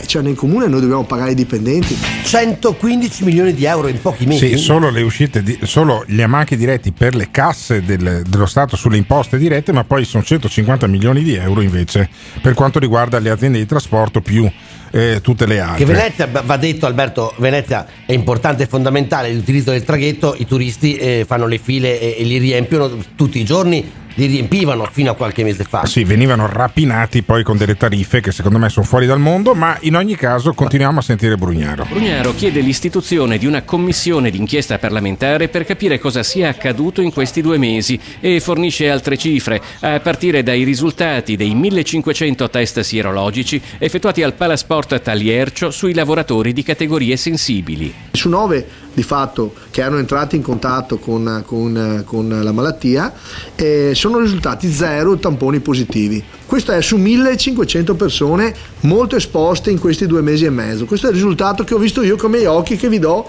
Ecco, non, non sarà tendenza nazionale, non sarà niente, questa è la realtà. Veni fuori dai case, fiore, state tranquilli, cioè, mettetevi la mascherina, siate obbedienti, il droplet, però... Venite il fuori- droplet è sì. straordinario. Venite droplet. fuori, venite fuori dalle case, insomma, dice eh, Brugnaro. Beh, è già più positivo rispetto ai commercianti di Vicenza che Sì, abbiamo però è disperato poc'anzi. perché i- i- le casse del comune sono vuote. Eh, vedremo come sarà la fase 2. Non siamo già in fase 2, caro Non lo Alberto? so, eh, io non so se, se siamo già in fase 2, sembra di Siamo no. in fase u- 1,1. Eh, tu- 1,1. tutti a lamentarsi. A Roma, a Roma che vive come di, di Venezia, di turismo, com'è che la prendono? No, a Roma va benissimo, riaprirà solamente un albergo su tre e poi anche con le casse noi stiamo benissimo, abbiamo solo 12 miliardi di debito, Ah, cosa tranquilla. 12 miliardi di, di debito per la eh, per la comunità. Quindi cosa vuol dire? 12 miliardi di debito sono 6 mila euro a testa praticamente. Cosa, per- vuoi sapere cosa vuol dire? Cosa tu vuol hai, tu dire? hai Che 6.000 paga euro di de- ah, tu hai 6.000 euro di debito nei confronti dei Veneti e dei Lombardi perché tanto quando è finita l'epidemia poi lavorano Cioè, loro Pirri ci deve dei soldi? Sì, sì, assolutamente. Ma che li figata, riscuoteremo, ragazzi. li riscuoteremo prestissimo. Li vogliamo adesso e li vogliamo tutti. 351 678 6611. Stiamo cercando di capire, stiamo raccontando la fase 2 e che cosa potrebbe comportare per luoghi e città come Venezia che ha un buco, abbiamo capito, nel bilancio avrà un buco enorme. 351 678 6611. Voi cosa fareste? Aprire tutto, ricominciare a vivere una vita come era quella di prima oppure no? Ci vuole prudenza? 351 678 6611. This is the morning show. Oh, buongiorno Alberto, finalmente ti ritrovo dopo lunghe ricerche Lunghe tra le ricerche. varie radio nazionali e non. E chi è questo? Eh, Dai, ma, forza. eh, per quanto riguarda il discorso riaperture, Sì? ma eh, lascia che ti dica una cosa. Dimmela. Eh, dunque al supermercato fare file chilometriche Chilometriche adesso. per Chilometriche. comprare casse di birra Casse come di vedo birra. io tutti i giorni Come tutti i giorni. Come tutti i giorni. Ma chi cazzo è? Ma chi, chi è che ascolta? Ma è l'ascoltatore medio di questa radio. Cos'era alcolizzato? Casse di birra tutti i giorni. Per farti file passare chilometriche. il lockdown, Alberto, sai com'è? Ma che- file chilometriche per comprare casse di birra. Ma che. chi- Chi è che ci ascolta? Poi Facciamocelo raccontare, Lunghe no? ricerche, ti sintonizzi sul 95,3 e eh, se sei un ascoltatore in Veneto 95,2 in Emilia o 100.8 in Trentino oppure ti scarichi l'app e quando funziona si sente anche bene. Quando ma funziona, scusami, scusami, quella tono po- Fabio, polemico, capito? scusami Fabio, ma Fabio, ma tu una cassa di birra al giorno ti bevi? Buongiorno. Buongiorno, eh? Eh, vedi? Ciao, ciao, eccolo, ciao, eccolo, ciao, eccolo. È arrivato il neurone. No, no, no, Eh, ciao una cassa ciao. di birra al giorno ti bevi. No, carissimo. No, dunque io lavoro nell'ambito della grande distribuzione. Ah, è per quello che allora ti fai le, le file chilometriche, ma non c'è un accesso per quelli No. che lavorano nel supermercato di fare la fila con le Eh. vecchie. Eh, No, carissimo. No, lavoro in- nell'ambiente e Eh. ti posso garantire eh, che c'è gente che viene in negozio, nei vari negozi dove faccio servizio Sì. e si compra esclusivamente alcolici. Non dico tutti, ma parecchi, parecchie persone. C'è gente che va al supermercato solo per prendersi sì. il whisky o le Parecchie. birre o roba del genere, ma tu non è che Birre, sarai uno... Io non ho, mai, non ho mai visto vendere tanti alcolici come in que- durante questa eh, quarantena. Vabbè, eh, staci, Comprensibile, dai. staci tu chiuso per forza con tuo marito o tua moglie per due mesi di seguito, poi O dimmi, se, eh, poi dimmi se non ti Quindi- viene voglia di bere. Quindi, riattaccandomi al discorso di schiavonia, la terapia intensiva è meglio non chiuderla perché con le quantità di colesterolo che viaggiano in questo periodo sarà bene tenerla aperta. Poi, tra le altre cose, mi suggerisce Simone Alunni che non li vendono più in bar gli alcolici, quindi uno prima o poi dovrà andarsi a prendere la birra da qualche parte. Ma, eh, ma tu non è che per caso lavori nel settore dell'antitaccheggio, cioè quelli che controllano poi quelli che non rubino ai supermercati? Eh, Eh, può essere, ma, può eh, essere. può essere, facciamo finta che non sia così, ma facciamo Può finta che sia così. Ma c'è gente che ruba al supermercato, ce n'è di più, di meno in questo periodo? La crisi inizia a farsi sentire domanda. anche lì oppure no? Beh, pensa che stronzo, faccio delle belle domande Bella anch'io. domanda pensa che ho fatto il Ma io ti giornalista, voglio un sacco ho di fatto il giornalista per infatti. 15 Questa è anni. una eh. bella domanda. Pensa, Sentiamo pensa che ci stronzo, dice. eh. Sentiamo che ci dice. E allora? Ma, allora, in questo periodo eh, i vari punti vendita sono molto più presidiati rispetto a prima, Mm. vale a dire per controllo accessi Ah, ci sono. Quindi è più difficile la vita per i ladri. Eh, più difficile, ma questo non esclude appunto che accade comunque il taccheggio. Ma tu pensa, tu pensa se avessero messo uno come il nostro amico Fabio, ascoltatore, che pensavo fosse un alcolista, in realtà le casse di birra le vede comprare dagli altri. Cioè, controlla che non venga rubata la birra. Tu pensa se avessero messo uno come Fabio in giunta con Galan e con Chisso, no? Sarebbe stato bellissimo. Una, una svolta per la storia di questa regione. Ma tu a Luca Zaia glielo faresti fare l'addetto all'antitaccheggio? Alberto, non fare queste associazioni. No, no, così io, io faccio delle domande, eh, eh, credo che siano anche abbastanza legittime, no? Cioè, se uno, se uno Zaia, Zaia va bene, va Zaia bene, va ti piace, bene. Zana, Zaia bene, quindi tu sei uno del 60% dei veneti che adora Luca Zaia. Ma adorare... mm, Però ti piace. Ho perso mm, Però ti sì, piace. l'entusiasmo Ma la conferenza stampa di Zai a mezzogiorno e mezzo su Antena 3, tu la guardi oppure no? No, no Ah. perché sono in servizio. Ma non sai purtroppo. cosa ti perdi, ma tanto te la senti anche lunedì mattina quando torneremo in onda perché domani c'è il meglio di. Anche lunedì mattina Mm. sentirai il meglio delle conferenze stampa di Luca Alberto? Zaia. Dimmi. Volevo chiederti una cosa che ho lasciato nel messaggio, ma possibile che queste parrucchiere estetiste non possano riaprire? Perché? Beh, non lo so, non lo so. Adesso lo chiediamo a un, a un acconciatore fra Ce qualche minuto. tra poco, Sì, perché io, io voglio fare due domande. Perché non possono aprire le parrucchiere e le estetiste? E B, ma è possibile che dopo due mesi uno muore di fame? Lo chiediamo ad uno, ad uno, anzi, un campione del mondo degli acconciatori. Quindi, insomma, no- gente, gente tosta. Noi non è che chiamiamo gli, gli acconciatori di serie B, chiamiamo quelli di serie A, così poi vado a tagliarmi i capelli gratis da lui. E, Eh, e scatta sempre la marchetta. Scatta sempre la marchetta. Grazie, ti salutiamo, ma che bello. Abbiamo anche chi controlla che non venga rubato l'alcol eh, in Veneto, hai capito? Cioè, è un ruolo molto importante. Pensa se questo. lo mettevano al Mose, per esempio, uno così sarebbe stato bellissimo. 351 678 6611 e voi chi mettereste a controllare? This is the morning show. Per forza fai parlare solo Zaia, leghisti, meloniani, ma fa parlare qualche intellettuale come te, porca miseria. Comunque, se volete, vi posso indicare dei supermercati dove si può liberamente rubare birra, superalcolici e soprattutto superalcolici di grandi marche. Eh? Chi rivedeva 6.000 euro perché non so se gli avete spiegato che a Radio Caffè per partecipare bisogna pagare. Più la pubblicità che gli avete fatto. Il morning show tutti i giorni dalle 7 alle 10, le frequenze sono quelle di Radio Caffè in FM in Trentino, in Veneto e in Emilia, ma c'è anche la possibilità di sentirci dallo streaming del sito oppure scaricando l'applicazione. Poi dalle 11 tutti i giorni trovate su Spotify il podcast della puntata. Siamo arrivati a questo punto della trasmissione a trattare un tema che sta molto a cuore a tutti, perché sulla testa ormai abbiamo ehm, foreste, abbiamo, abbiamo situazioni ingestibili davvero. Caro Alberto, e che cosa succede rispetto a questo argomento, rispetto al fatto che sono chiusi ehm, i parrucchieri e sono chiuse le estetiste, eccetera, eccetera, Beh, eccetera? c'è stata una manifestazione di parrucchiere e estetiste, ma c'erano anche degli uomini.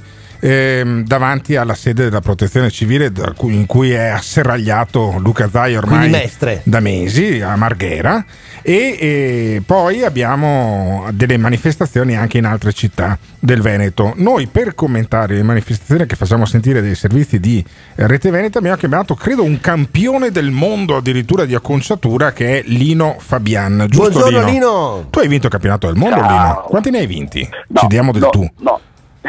allora sì, ciao, ciao Alberto, ciao Iva.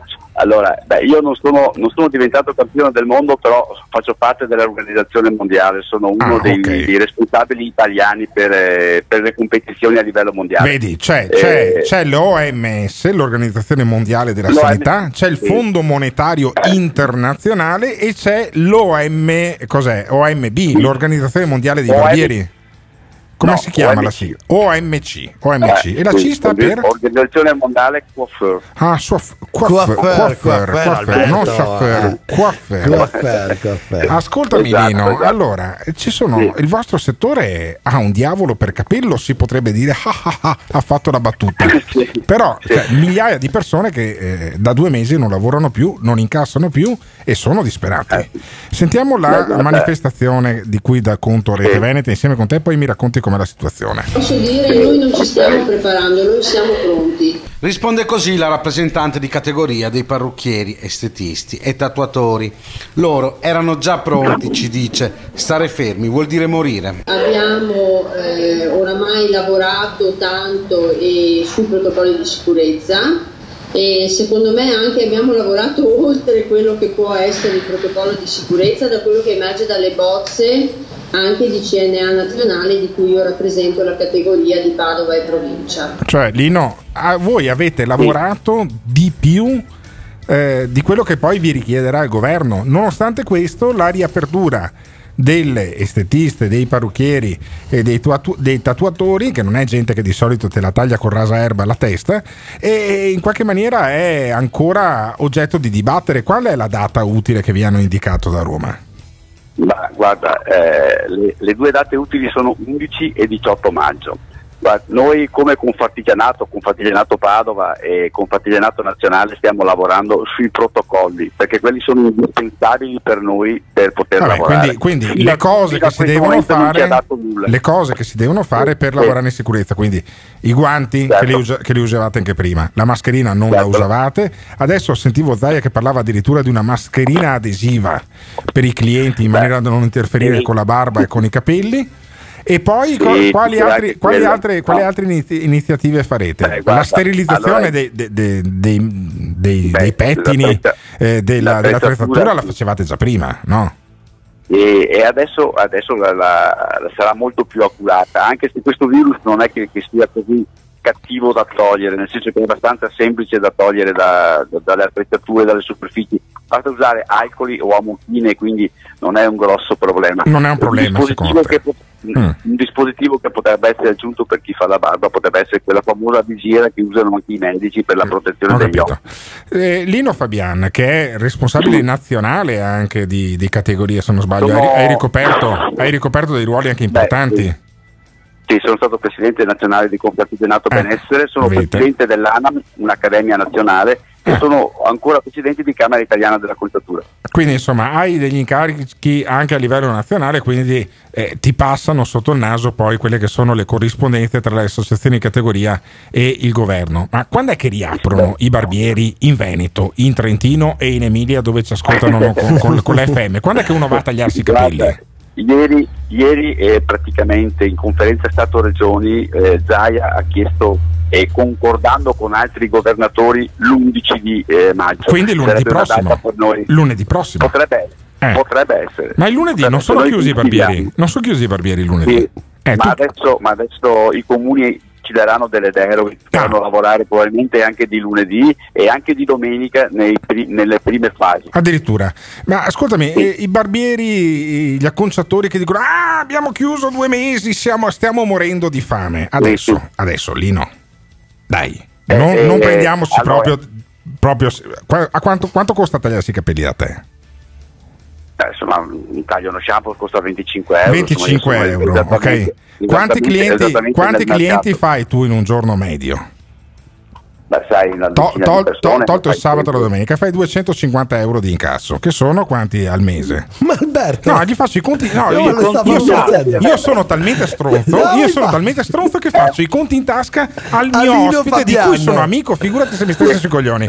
Quindi Grande 5.000, 6.000 euro al mese, togli, tolti i sa- i sabati e le domeniche dove incassi molto di più.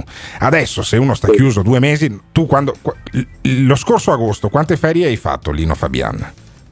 Io ho fatto 8 giorni di ferie perché Cazzo, di otto quello non ci possiamo permettere perché Ah, abbiamo dei e qua mi frega. E qua, mi, e qua mi frega. E qua mi frega. Io lui ti dice, sta dicendoti, Eh. Lino, tu fai il conto degli incassi, Però- ma le spese, senti un po'. Sì, allora 1600 euro di affitto, la collaboratrice altri 1000 euro, Eh. luce, acqua, gas e telefono, quindi noi viaggiamo, un negozio come il mio viaggia fondamentalmente e più o meno in linea con 5.000 euro, 4.500 di costi fissi e variabili al mese. Ah, quindi ti, ti rimane poco che- in tasca. che- Ma io pensavo che voi eh, viaggiaste sul Porsche, aveste. la- non ce l'hai la casa in Sardegna, Lino Fabiano, dopo 30 anni, 40 Guarda. anni che tagli, che tagli i capelli a tutti. Non sei la casa in Sardegna. Io, io ho il mio appartamento che sto finendo di, di pagare il mio Ma mutuo, no, ma per favore, ma per favore, ma non una- non c'hai un, un paio di case a Rovigno tipo Galan? No, niente. Eh, Ma perché? No, niente. Sono leggende metropolitane. Ah, di quindi- quindi- quindi- fare Posso fare una domanda anni passati.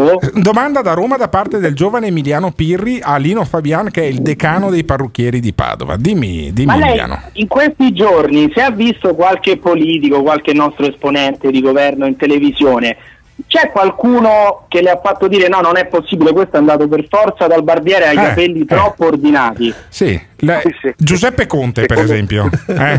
Secondo me, secondo me Conte si è fatto il colore e anche il taglio. Ah, Eh, Conte eh, si è fatto il colore il e anche colore, eh, anche il colore. E il presidente della Repubblica, Sergio Mattarella, che aveva fatto una battuta dicendo non vado dal parrucchiere come tutti? Eh sì, poi- ho visto che se li è tagliati anche lui. Ah, se li è tagliati Ah, anche lui. Quel fuori onda era talmente casuale, dici Eh, te, sì. eh, che insomma va. Quindi Lino Fabian, Lino- io faccio un appello a Lino, allora, Lino Fabian potrebbe fare una grande azione di protesta. Se lunedì non vi fanno aprire in Veneto le botteghe, sai cosa fai? Vieni qua e, ta- e tagli, vieni qua e tagli i capelli a Simone Alunni e anche a Ivan Sì, Gosni. è bellissimo. Potrebbe Va essere una benissimo. grande disobbedienza civile. Un grande atto, un grande atto. Poi con la, con la- con la capigliatura che ha Ivan, guarda, Grande abbiamo Lino. da lavorare. Certo. Grande Lino, perché Lino è il parrucchiere del VIP in questa città, capito? Come il parrucchiere dei VIP? I direttori delle grandi testate, quindi anche di Ivan Grozny, Ma capisci? quando viene il sindaco di Padova a tagliarsi i capelli da te, Lino, ehm, sì. gli- lo fai pagare prezzo pieno o gli fai lo sconto? Guarda, lui, lui mi dà anche la mancia perché Ah. mi vuole anche tanto bene. Ma è, vero che ha fatto, ma è vero che ha fatto il trapianto in testa il sindaco Sergio Giordani? Dicono che si sia trapiantato Allora, i capelli. eh, Allora, Sergio Giordani È una naturale, maldicenza? sia di Ah, è naturale. È, sono- è tutto naturale. Tutto quello naturale. E, e- e Massimo Cacciari invece, tu che, lo- tu che hai l'occhio clinico, si tinge oppure no secondo te? Eh, Massimo Cacciari si dà delle botte di colore da paura. Ecco, fantastico, fantastico. Che quanto cosa- gossip, quanto cosa non gossip. si scopre al morning show sono momenti straordinari grazie a Lino Fabian bisognerà richiamarlo Alberto Sì, sì, per domande di questo Fantastico, tipo capisci sì, sì, più sì. che ma chi ci frega se chiude tutto se andano tutti in fallimento a noi frega di sapere chi si tinge i capelli e chi no 351 678 6611 avete visto anche voi i politici che sono andati dal parrucchiere nonostante il lockdown? Fatecelo sapere. Fatecelo sapere. 351 678 6611 This is the morning show. Alberto, dai che ce la fai con la marchetta. Dai, hai il taglio assicurato, gratuito. Non ti piace quello che stai ascoltando? O cambi canale oppure ci puoi mandare un messaggio vocale al La battuta va consumata chiara. Azione! 351 678 6611 Fai sentire la tua voce al Morning Show. Il Morning Show quando è venerdì 8 maggio 2020 sono le 9 e 09 minuti primi in questo momento e siamo ancora qui a parlare di Covid-19, di coronavirus e di quelle che sono le conseguenze che questa pandemia ha provocato nel sociale e nell'economia locale e non solo. E un problema sicuramente è quello che dovranno affrontare i comuni prossimamente perché le casse sono vuote. Sì, le casse anche dei trasporti, delle aziende di trasporto pubblico che a volte sono anche controllate dalle amministrazioni comunali. sì. E allora c'è una legge per cui al secondo disavanzo, se non sbaglio, poi i soldi eh, per eh, ricapitalizzare te li deve mettere direttamente il comune. Abbiamo sentito che a Venezia ci sono 150 milioni di euro di buco, secondo quanto raccontava Luigi Brugnaro, non se la passano meglio le altre aziende di eh, trasporto, tra l'altro di fronte ai nostri studi in Riviera Tito Livio a Padova passano degli autobus che sono pieni, però. Per cui è anche presumibile che un po' si stia interrompendo questo dissanguamento di eh, aziende che dovevano far girare i mezzi nonostante i mezzi fossero completamente vuoti. Ma sentiamo, prima di salutare poi Andrea Aragona che è il presidente di Bus Italia Italia, Veneto. Veneto, prima di salutarlo sentiamo com'è la situazione a Venezia. Solo di bolloni, gel sanificanti, guanti, mascherine eh, e tutto quello che è sanificazione dei mezzi, noi prevediamo a fine anno che questa operazione costerà più di 2 milioni di euro. Le spese affrontate per adeguarsi alle misure anticontagio alle fermate a bordo dei mezzi pubblici di trasporto veneziani appaiono quasi una goccia nel mare di fronte ai 100 milioni di mancati introiti che il gruppo AVM ha registrato in due mesi di stop. Pesa non poco anche in questo settore la crisi di un'economia basata sul turismo che contava sull'apporto di decine di milioni di visitatori. Dal 4 maggio comunque l'incremento dei passeggeri si è attestato attorno al 10% in più rispetto ai giorni precedenti. Continuiamo a sanificare i mezzi, tutti i giorni, alcuni mezzi più volte al giorno. Eh, abbiamo dotato e stiamo progressivamente dotando tutti gli imbarchi principali con eh, la segnaletica per terra per, il per mantenere il distanziamento sociale finché sia in coda. Insomma, quindi- su un mezzo non ci sta il numero di persone che ci stava prima, va pulito costantemente sanificato. E questo lo dici tu. No, lo dice il- la legge, diciamo. Sì, benissimo. Allora, quando è l'ultima volta che hai preso un tram o un autobus? No, perché no? Perché poi tu fai una No, domanda del genere a no. Ivan. No, quando è l'ultima volta che hai preso un tram o un autobus? mm, credo qualche Prima del, lockdown, prima del lockdown. Prima del lockdown. Benissimo, quindi sono due mesi e mezzo al- nella migliore delle ipotesi che tu non prendi Nella un autobus, mentre io eh, Lo li- li lo prendo tutti i giorni e l'autobus che prendo io alle 6.30 passa di fronte 6.32, 6.34 passa davanti a casa mia è già pieno. Cioè non c'è già più il distanziamento, il distanziamento di Ma un gli metro adesivi, l'uno dall'altro. tutte quelle indicazioni che vengono date Ma per far sì che le persone puttanate. stiano a distanza non funzionano. Allora, è un'informazione, non serve assolutamente un cazzo, lo diciamo direttamente al presidente di Bus Italia Veneto. Al quale Eh, diamo un buongiorno, un benvenuto. Andrea Aragona, presidente, non, ser- non funziona nulla, non funziona. Troppa gente sugli autobus. Come facciamo? Ma guardate, io credo che la situazione eh, sarà difficile da gestire nel- nei, prossimi, nei prossimi mesi. Eh, tenete presente che se dovessimo stare, a parte che queste decisioni vengono prese a livello diciamo nazionale o regionale, non certo dalle singole aziende, Sì. se dovessimo mantenere un metro, un metro quadro a persona per avere un po' di distanza, si sale in autobus in 10-12. Ah, ok, perfetto. Quindi Eh, insomma lei è, eh, con- lei, lei è conscio che è una grande ipocrisia quella dei, bull- dei bolloni, della distanza, un metro, due metri. Cioè, non, non ce io- la si fa. Noi adesso noi a, noi a terra non ce lo abbiamo, sugli autobus sì, perché ci è chiesto di farlo e quindi lo facciamo, è un'indicazione e la gente deve rispettare ovviamente il buon senso, soprattutto a terra, se, come dire, se la gente rispetta il buon senso a- mh, al, al supermercato in quel Sì, ma Ragona, Ragona, perdoni. ehm, lunedì girava questa immagine che poi è quella che ha scatenato un po' la discussione in cui pendolari che da Padova vanno verso Venezia, quindi su un mezzo extraurbano, erano tutti mm, seduti uno vicino all'altro, come capitava non sempre era, prima non era un dell'emergenza. mezzo di Padova quello. Ah, non era un mezzo Sì, di però Padova. quindi- rimane il problema. Non, anche se dipe- non dipende di da. Andrea Regu- No, no, Ragona. Senta Ragona, a differenza di Ivan Grosny, io prendo sempre eh, gli, gli autobus sia in andata che ritorno poi per questa, manifesta- per questa trasmissione.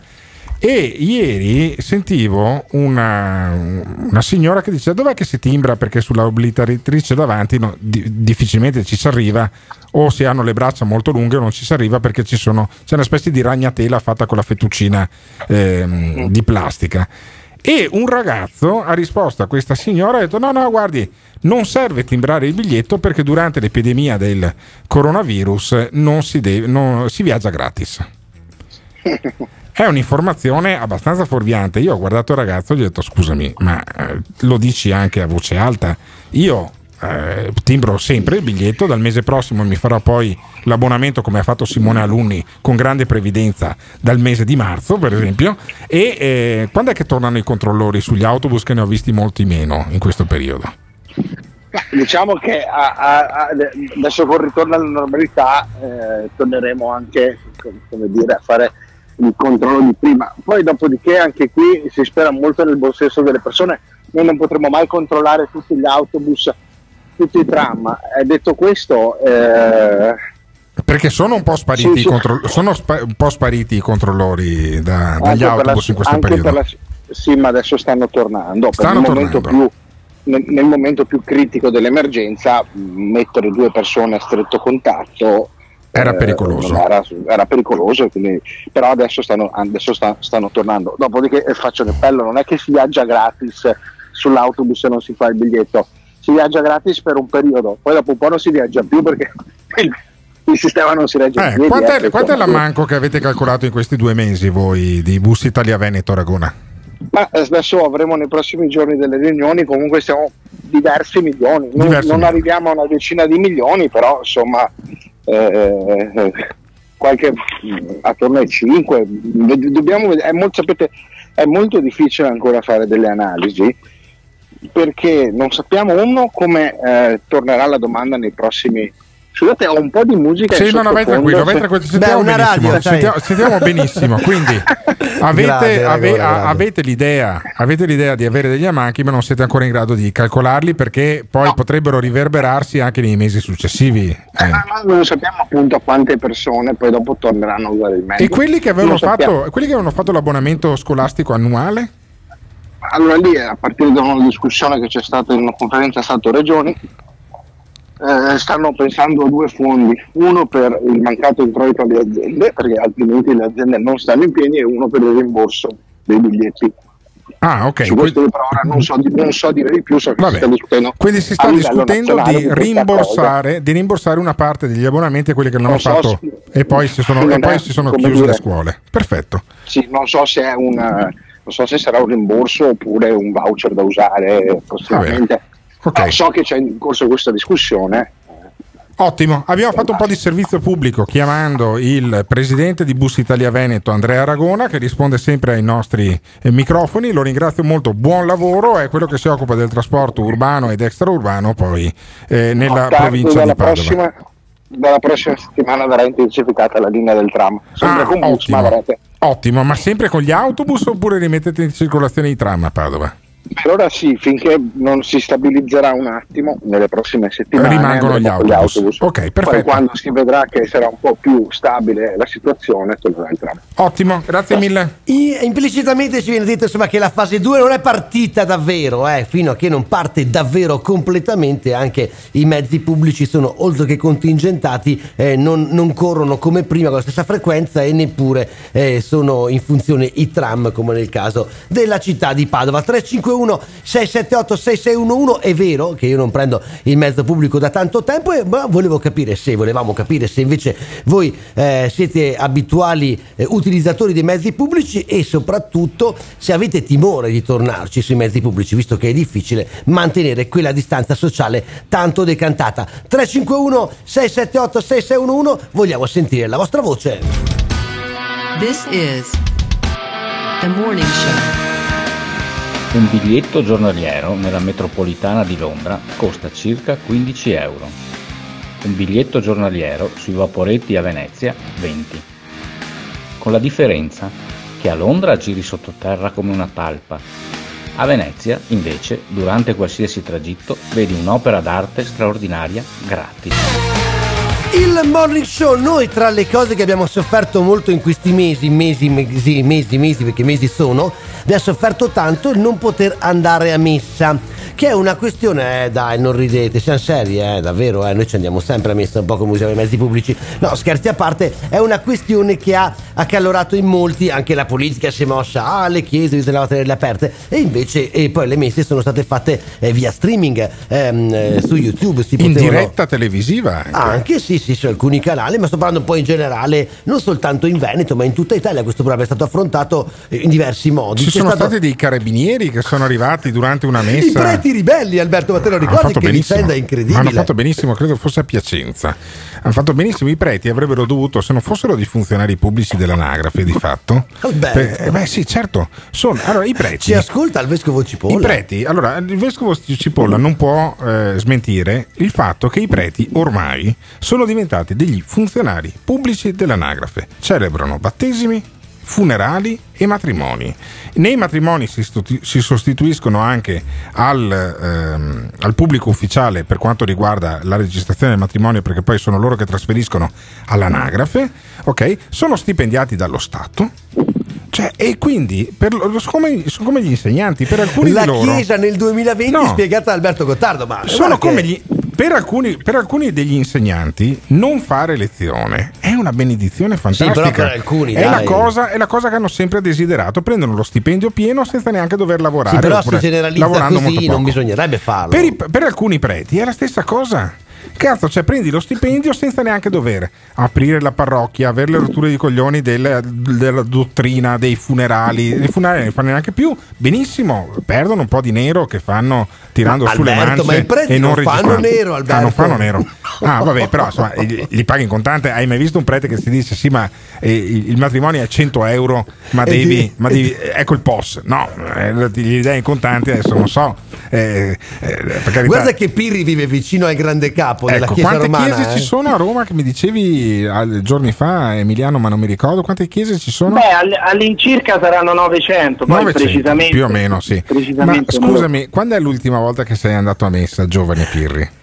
Allora, la, la messa è una cosa spirituale, Sì. quindi si può tranquillamente fare anche eh, seguendo la televisione o addirittura le dirette Instagram, perché c'è qualche prete che fa le dirette Instagram, Ah. poi si sbaglia, mette i filtri, gli escono le orecchie da coniglio, Ah, il muso da perfetto. gattino, però Eh. comunque è una bella messa, dai. Senti invece il fatto che in Veneto si ritorna dal 18 maggio, dal 18 maggio si torna a dire messa e a poter andare a vedere la messa direttamente nelle cattedrali e nelle chiese principali. Sentiamo. Da lunedì 18 maggio le messe potranno tornare ad essere celebrate in forma pubblica alla presenza dei fedeli. Lo prevede No, scusami, scusami Simone, ma eh, che audio mi hai caricato? No, ma è che il è l'audio giusto, Alberto. È l'audio eh. giusto? È Cioè, l'audio giusto. Il giornalista parla così? Alberto, ma eh, succedono cose in questo mondo che spesso non, non hanno una spiegazione, devo dire. Ah, non ha una spiegazione. Beh, chiamami Ferdinando Avarino. È l'audio di Rete Veneta, vero? Eh, certo, sì. Sì, sì, sì, sì. Chiamami Ferdinando Avarino, che Ma è il vice direttore. No, che cazzo, cioè, non ho mica capito.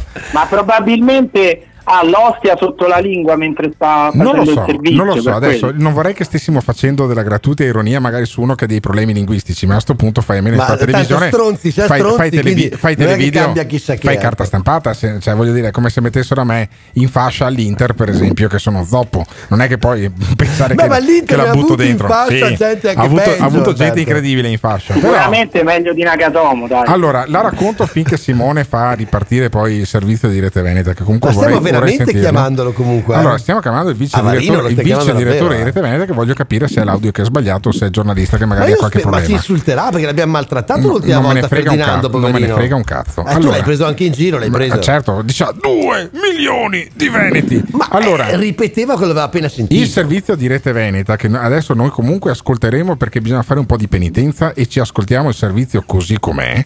Il servizio di Rete Veneta racconta che il patriarca di Venezia, Monsignor, perché non è cardinale, Monsignor Nosaglia, mi sembra che si chiami, una roba del genere, è, ehm, rinizia a fare poi le messe nella Basilica di San Marco e nelle altre eh, sedi eh, a lui eh, Sentiamo, confacenti. sentiamo. E direi che è una buona notizia per i fedeli. Dal 18 di maggio non si potrà probabilmente andare al bar, però si potrà andare a bere un po' di vino santo, che potrebbe sempre essere una buona alternativa. Ma sentiamo cosa succede a Venezia. Niente, Simone. 18 sì, messe Che poi questo potrebbe alleggerire la- presenza dei fedeli. Lo prevede il protocollo sottoscritto in mattinata tra il premier Giuseppe Conte e il numero uno della conferenza episcopale italiana, cardinale Gualtiero Bassetti. Eh. Ma sarà una ripartenza per gradi e sempre con restrizioni a numero chiuso.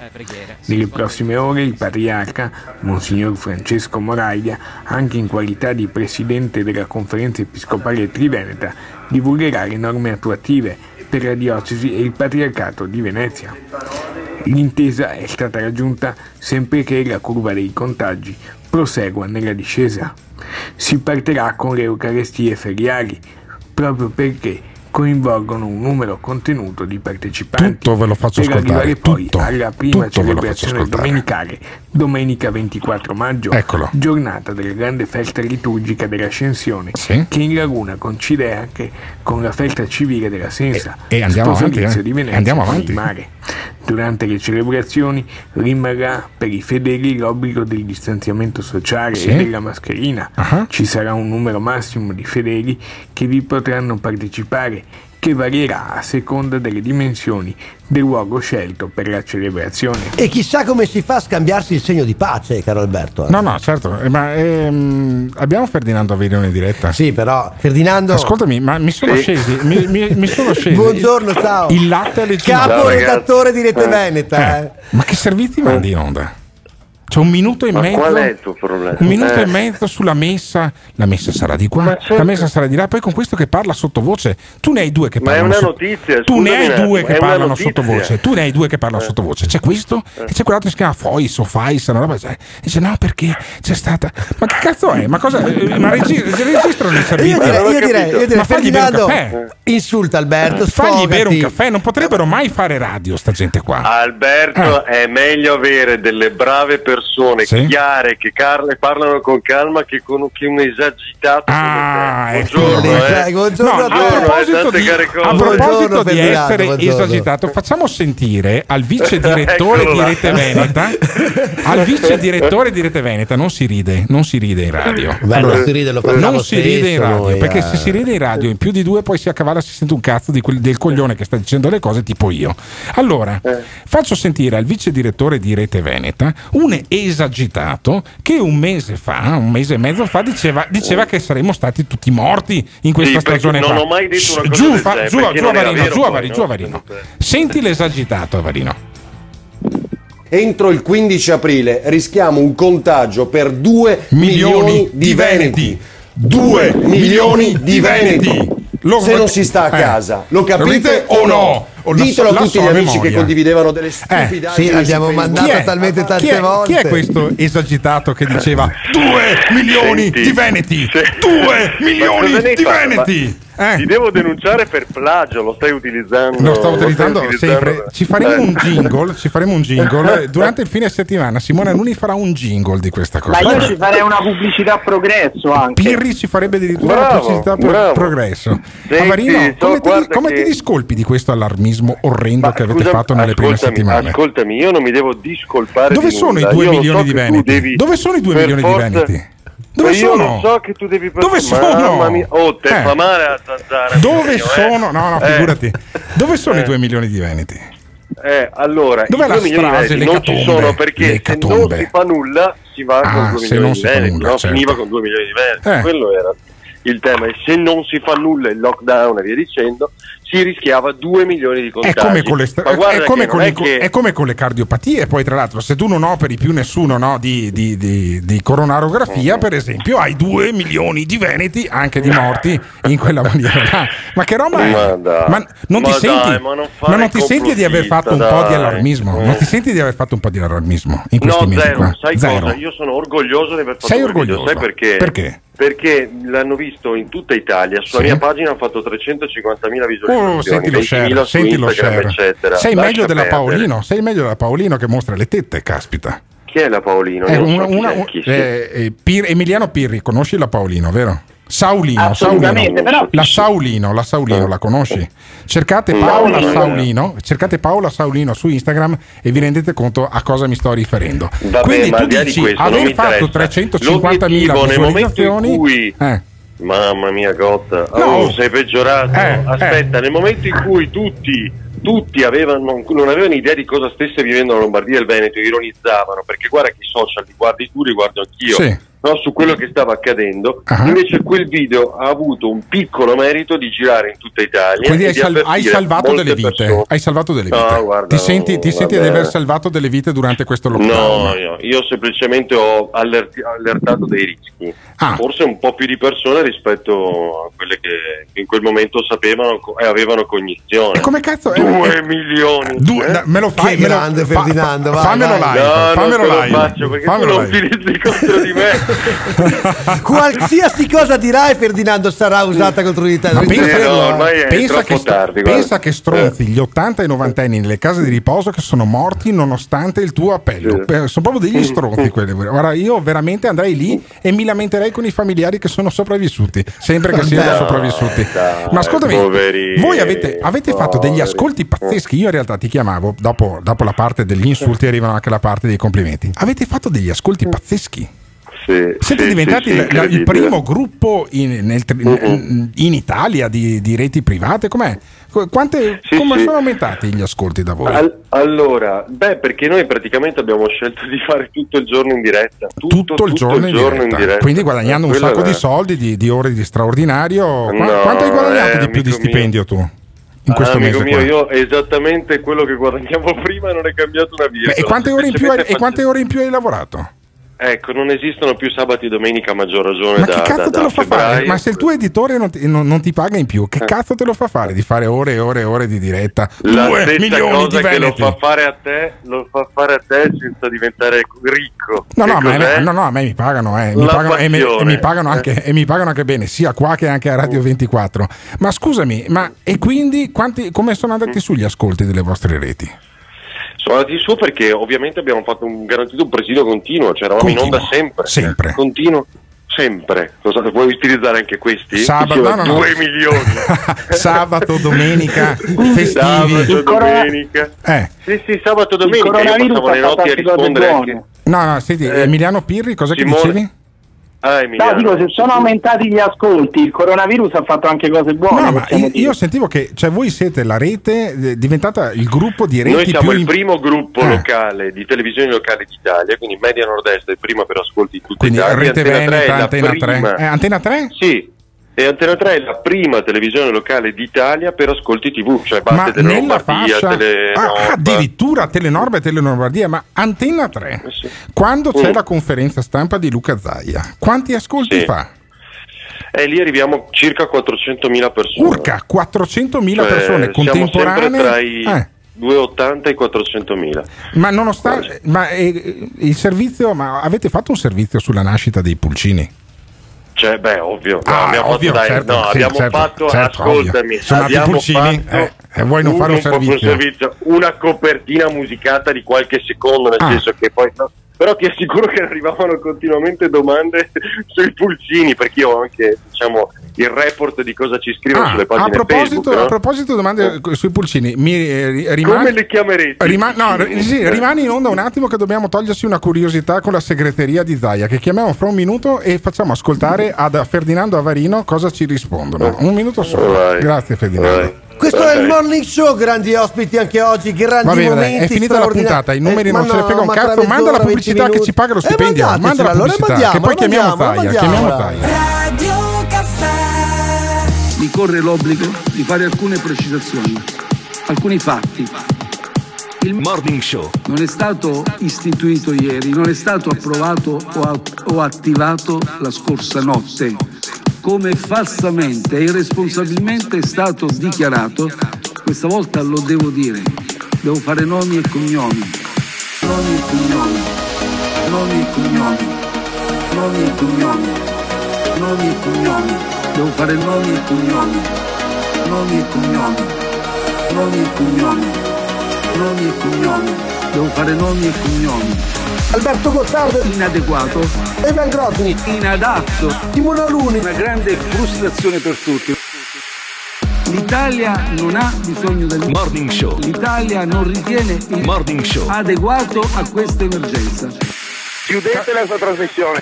This is the morning show. Eccoci, allora tu devi sapere che noi apriamo tutte le mattine, Ferdinando Averino, eh, il morning show con un audio di Zaia preso dal tuo telegiornale. Tu, di- tu sei il vice direttore del gruppo che poi ha Rete Veneta, Antena 3, Tele Nord-Est, Tele 4 e credo di non essermi dimenticato nessuno, in, eh, in palinsesto e fai degli ottimi telegiornali con degli ottimi audio. Gli unici audio decenti di Zaia in conferenza stampa sono quelli di Antena 3 e quindi quelli usiamo.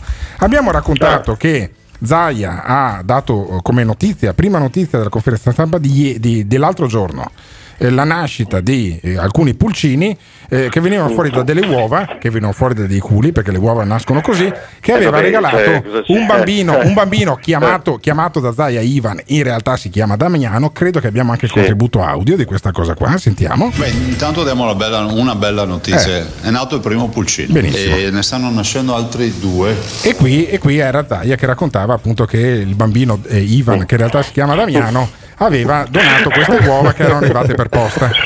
Noi abbiamo chiesto inchieste di, del di Morning Rete, Show, Ve- no, vai. di Rete Eh. Veneta, cazzo, è il tuo telegiornale che racconta ste merdate. Io- Allora, Vabbè, no, eh, eh, porca miseria, hai aperto tu il, il telegiornale con sta roba qua, sì o no? Sì. E allora non rompermi i coglioni. Sì, Eh, allora. Cioè, dovevo aprire dicendo che ha sbagliato il Adesso, nome del bambino che adesso uova. Ferdinando, Porca Avarino. Ferdinando Avarino hai fatto la copertina musicale con i pulcini del cazzo. Quindi giù Ferdinando, No, no, non giù, Ferdinando che adesso si ascolta, si ascolta Il eh, silenzio, rim- rimane- sì, la tele- telefonata di verifica con la segreteria di Luca Zaia. Perché ieri abbiamo chiamato dicendo che noi vorremmo che uno dei una di queste due galline si chiamasse Giulia e l'altra Rossella in onore. Ma non le galline, No, i pulcini. beh, sì, ma che- che pulcini sono i galline. Ho capito, ma La segreteria di Zaia. Presidenza Manuela, buongiorno. Buongiorno Manuela, sono Alberto da Padova. Senta, forse ci siamo sentiti ieri proprio con lei. Io volevo sapere se era arrivata la mia mail in cui chiedevo al presidente Zaia di poter battezzare almeno due dei pulcini che sono nati nella sede della protezione civile con i nomi delle mie figlie Giulia e Rossella che guardano sempre le dirette su Antenna 3. È possibile questa cosa? Vi è arrivata la mail? Ho mandato una mail a presidenza regione.veneto.it. Sì, sì, è arrivata tutte le mail, noi le, facciamo- le mettiamo in visione al Presidente Ok. e poi decide lui. Ah, ok, perfetto. Quindi posso sperare che durante la diretta di oggi il presidente dica anche i nomi delle mie Non bambine. Ah, non lo sa. decide lui, la mail è stata trasmessa. Ah, la mail è stata trasmessa, quindi decide lui. Va bene, allora facciamo. Esatto. Speriamo insomma che succeda questa cosa, ci farebbe da- davvero tanto piacere. Quindi guarderò la diretta su Antena 3. Grazie mille, Manuela. Buon Vuole lavoro. che mettiamo anche il suo nome magari? Sì, sì, sì, Alberto. Ok, grazie Perfetto, mille. ok. Arrivederci. Prego, Arrivederci, buongiorno. grazie. Ferdinando, spe- io vorrei che Scusa, chi ora il mio nome? Allora? Eh, e allora, e allora chiama Manuela. Chiami Manuela allo Povera ze- Manuela, povera il, Manuela. Il numero, il numero, il numero della segreteria di Zaia l'ha dato lo Zaia durante un servizio di Antenna 3. E il Certo. numero è 041 279 Mm. 2863. Se anche voi volete dare un nome a questi pulcini, basta chiamare Manuela, mandare una mail e chissà se, Sì. due, se due di queste galline Milioni di veneti avranno il nome dei pulcini. Eh, vede Ferdinando. Ma la domanda a Ferdinando andrebbe fatta in questo senso, secondo me. Eh, Ma come tu spiegalo perché io non, non riesco da qua a capirmi Eh. meno. Ma come si fa a essere amici di Alberto che ti, ti ci No, ma maltratta infatti- quotidianamente? Io- Noi gli più ci maltratta e più ci vogliamo bene. Vedi?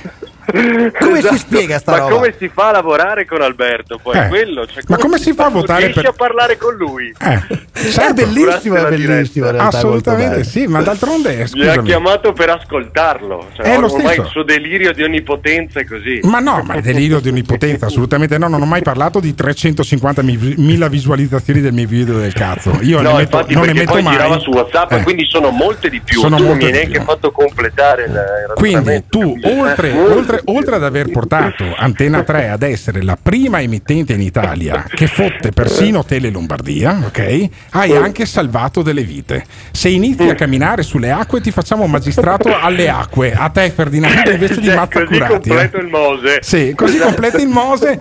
Ormai le tangenti, quelle che c'erano da prendere, le hanno prese, le han prese tutte quante. E quindi Sì, insomma basta sempre completare.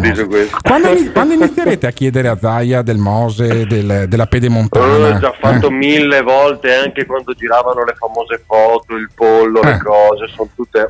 No, no, no, le sono No, no, certo, no, no, Eh. io non ho mai, non ho Eh. mai diffuso una fe- Eh. fake news su Zaia. Eh. Ma quando chiede- chiederete a Zaia, ad esempio, quanto ci costerà la pedemontana? Così. No, beh, abbiamo già fatto mille volte questo ragionamento, Eh. anche con lui e con, con, i grillini. E con- cosa ci spiega? E, co- e cosa ci dice Zaia sulla pedemontana?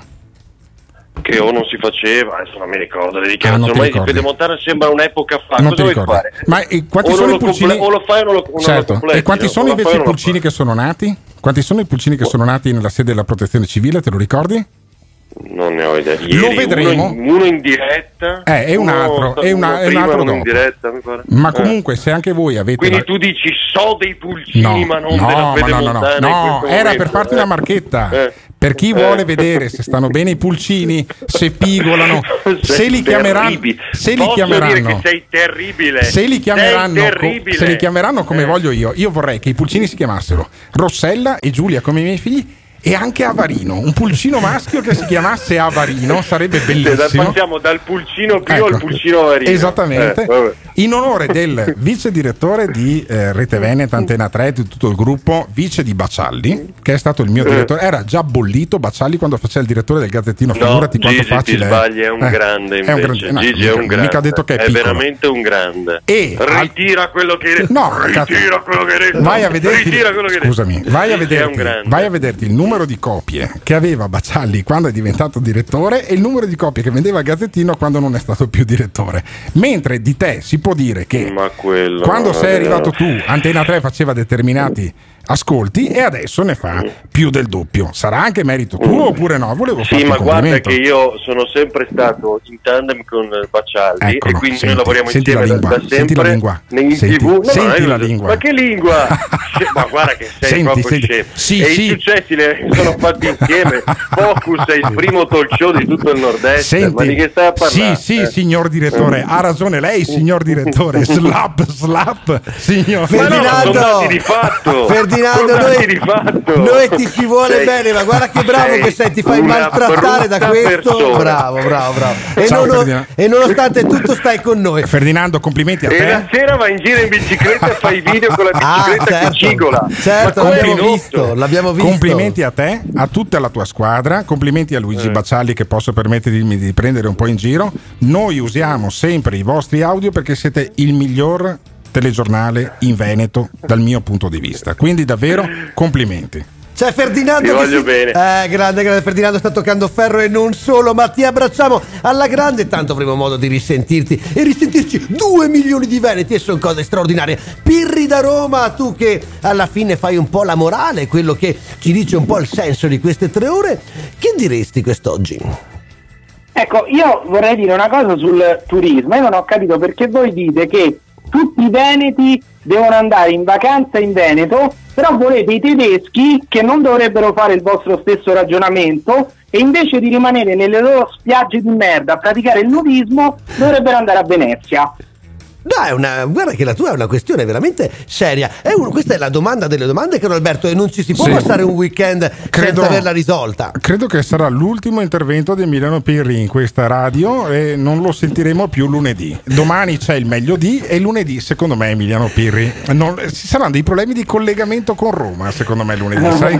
Questo è il Morning Show, Emiliano Pirri da Roma, grande new entry da qualche settimana ed è già su una solida realtà. Il mitico Simone Aluni, Alberto Gottardo, che aggettivi utilizzare? Ivan Grozzi in conduzione, la banda del Morning Show, quelli che sentite, ma non tutti quelli che lavorano eh, con noi per far sì che questa trasmissione vada in onda, vi salutano, vi danno un ehm, appuntamento a eh, lunedì per la diretta, ma domani, come ha detto giustamente Alberto, c'è il meglio di. Dalle 11 trovate anche il podcast su Spotify. Che cosa dire? Che cosa fare? Eh, ci tocca solo augurarvi eh, un ottimo weekend. Alla faccia del coronavirus, alla grande, ciao!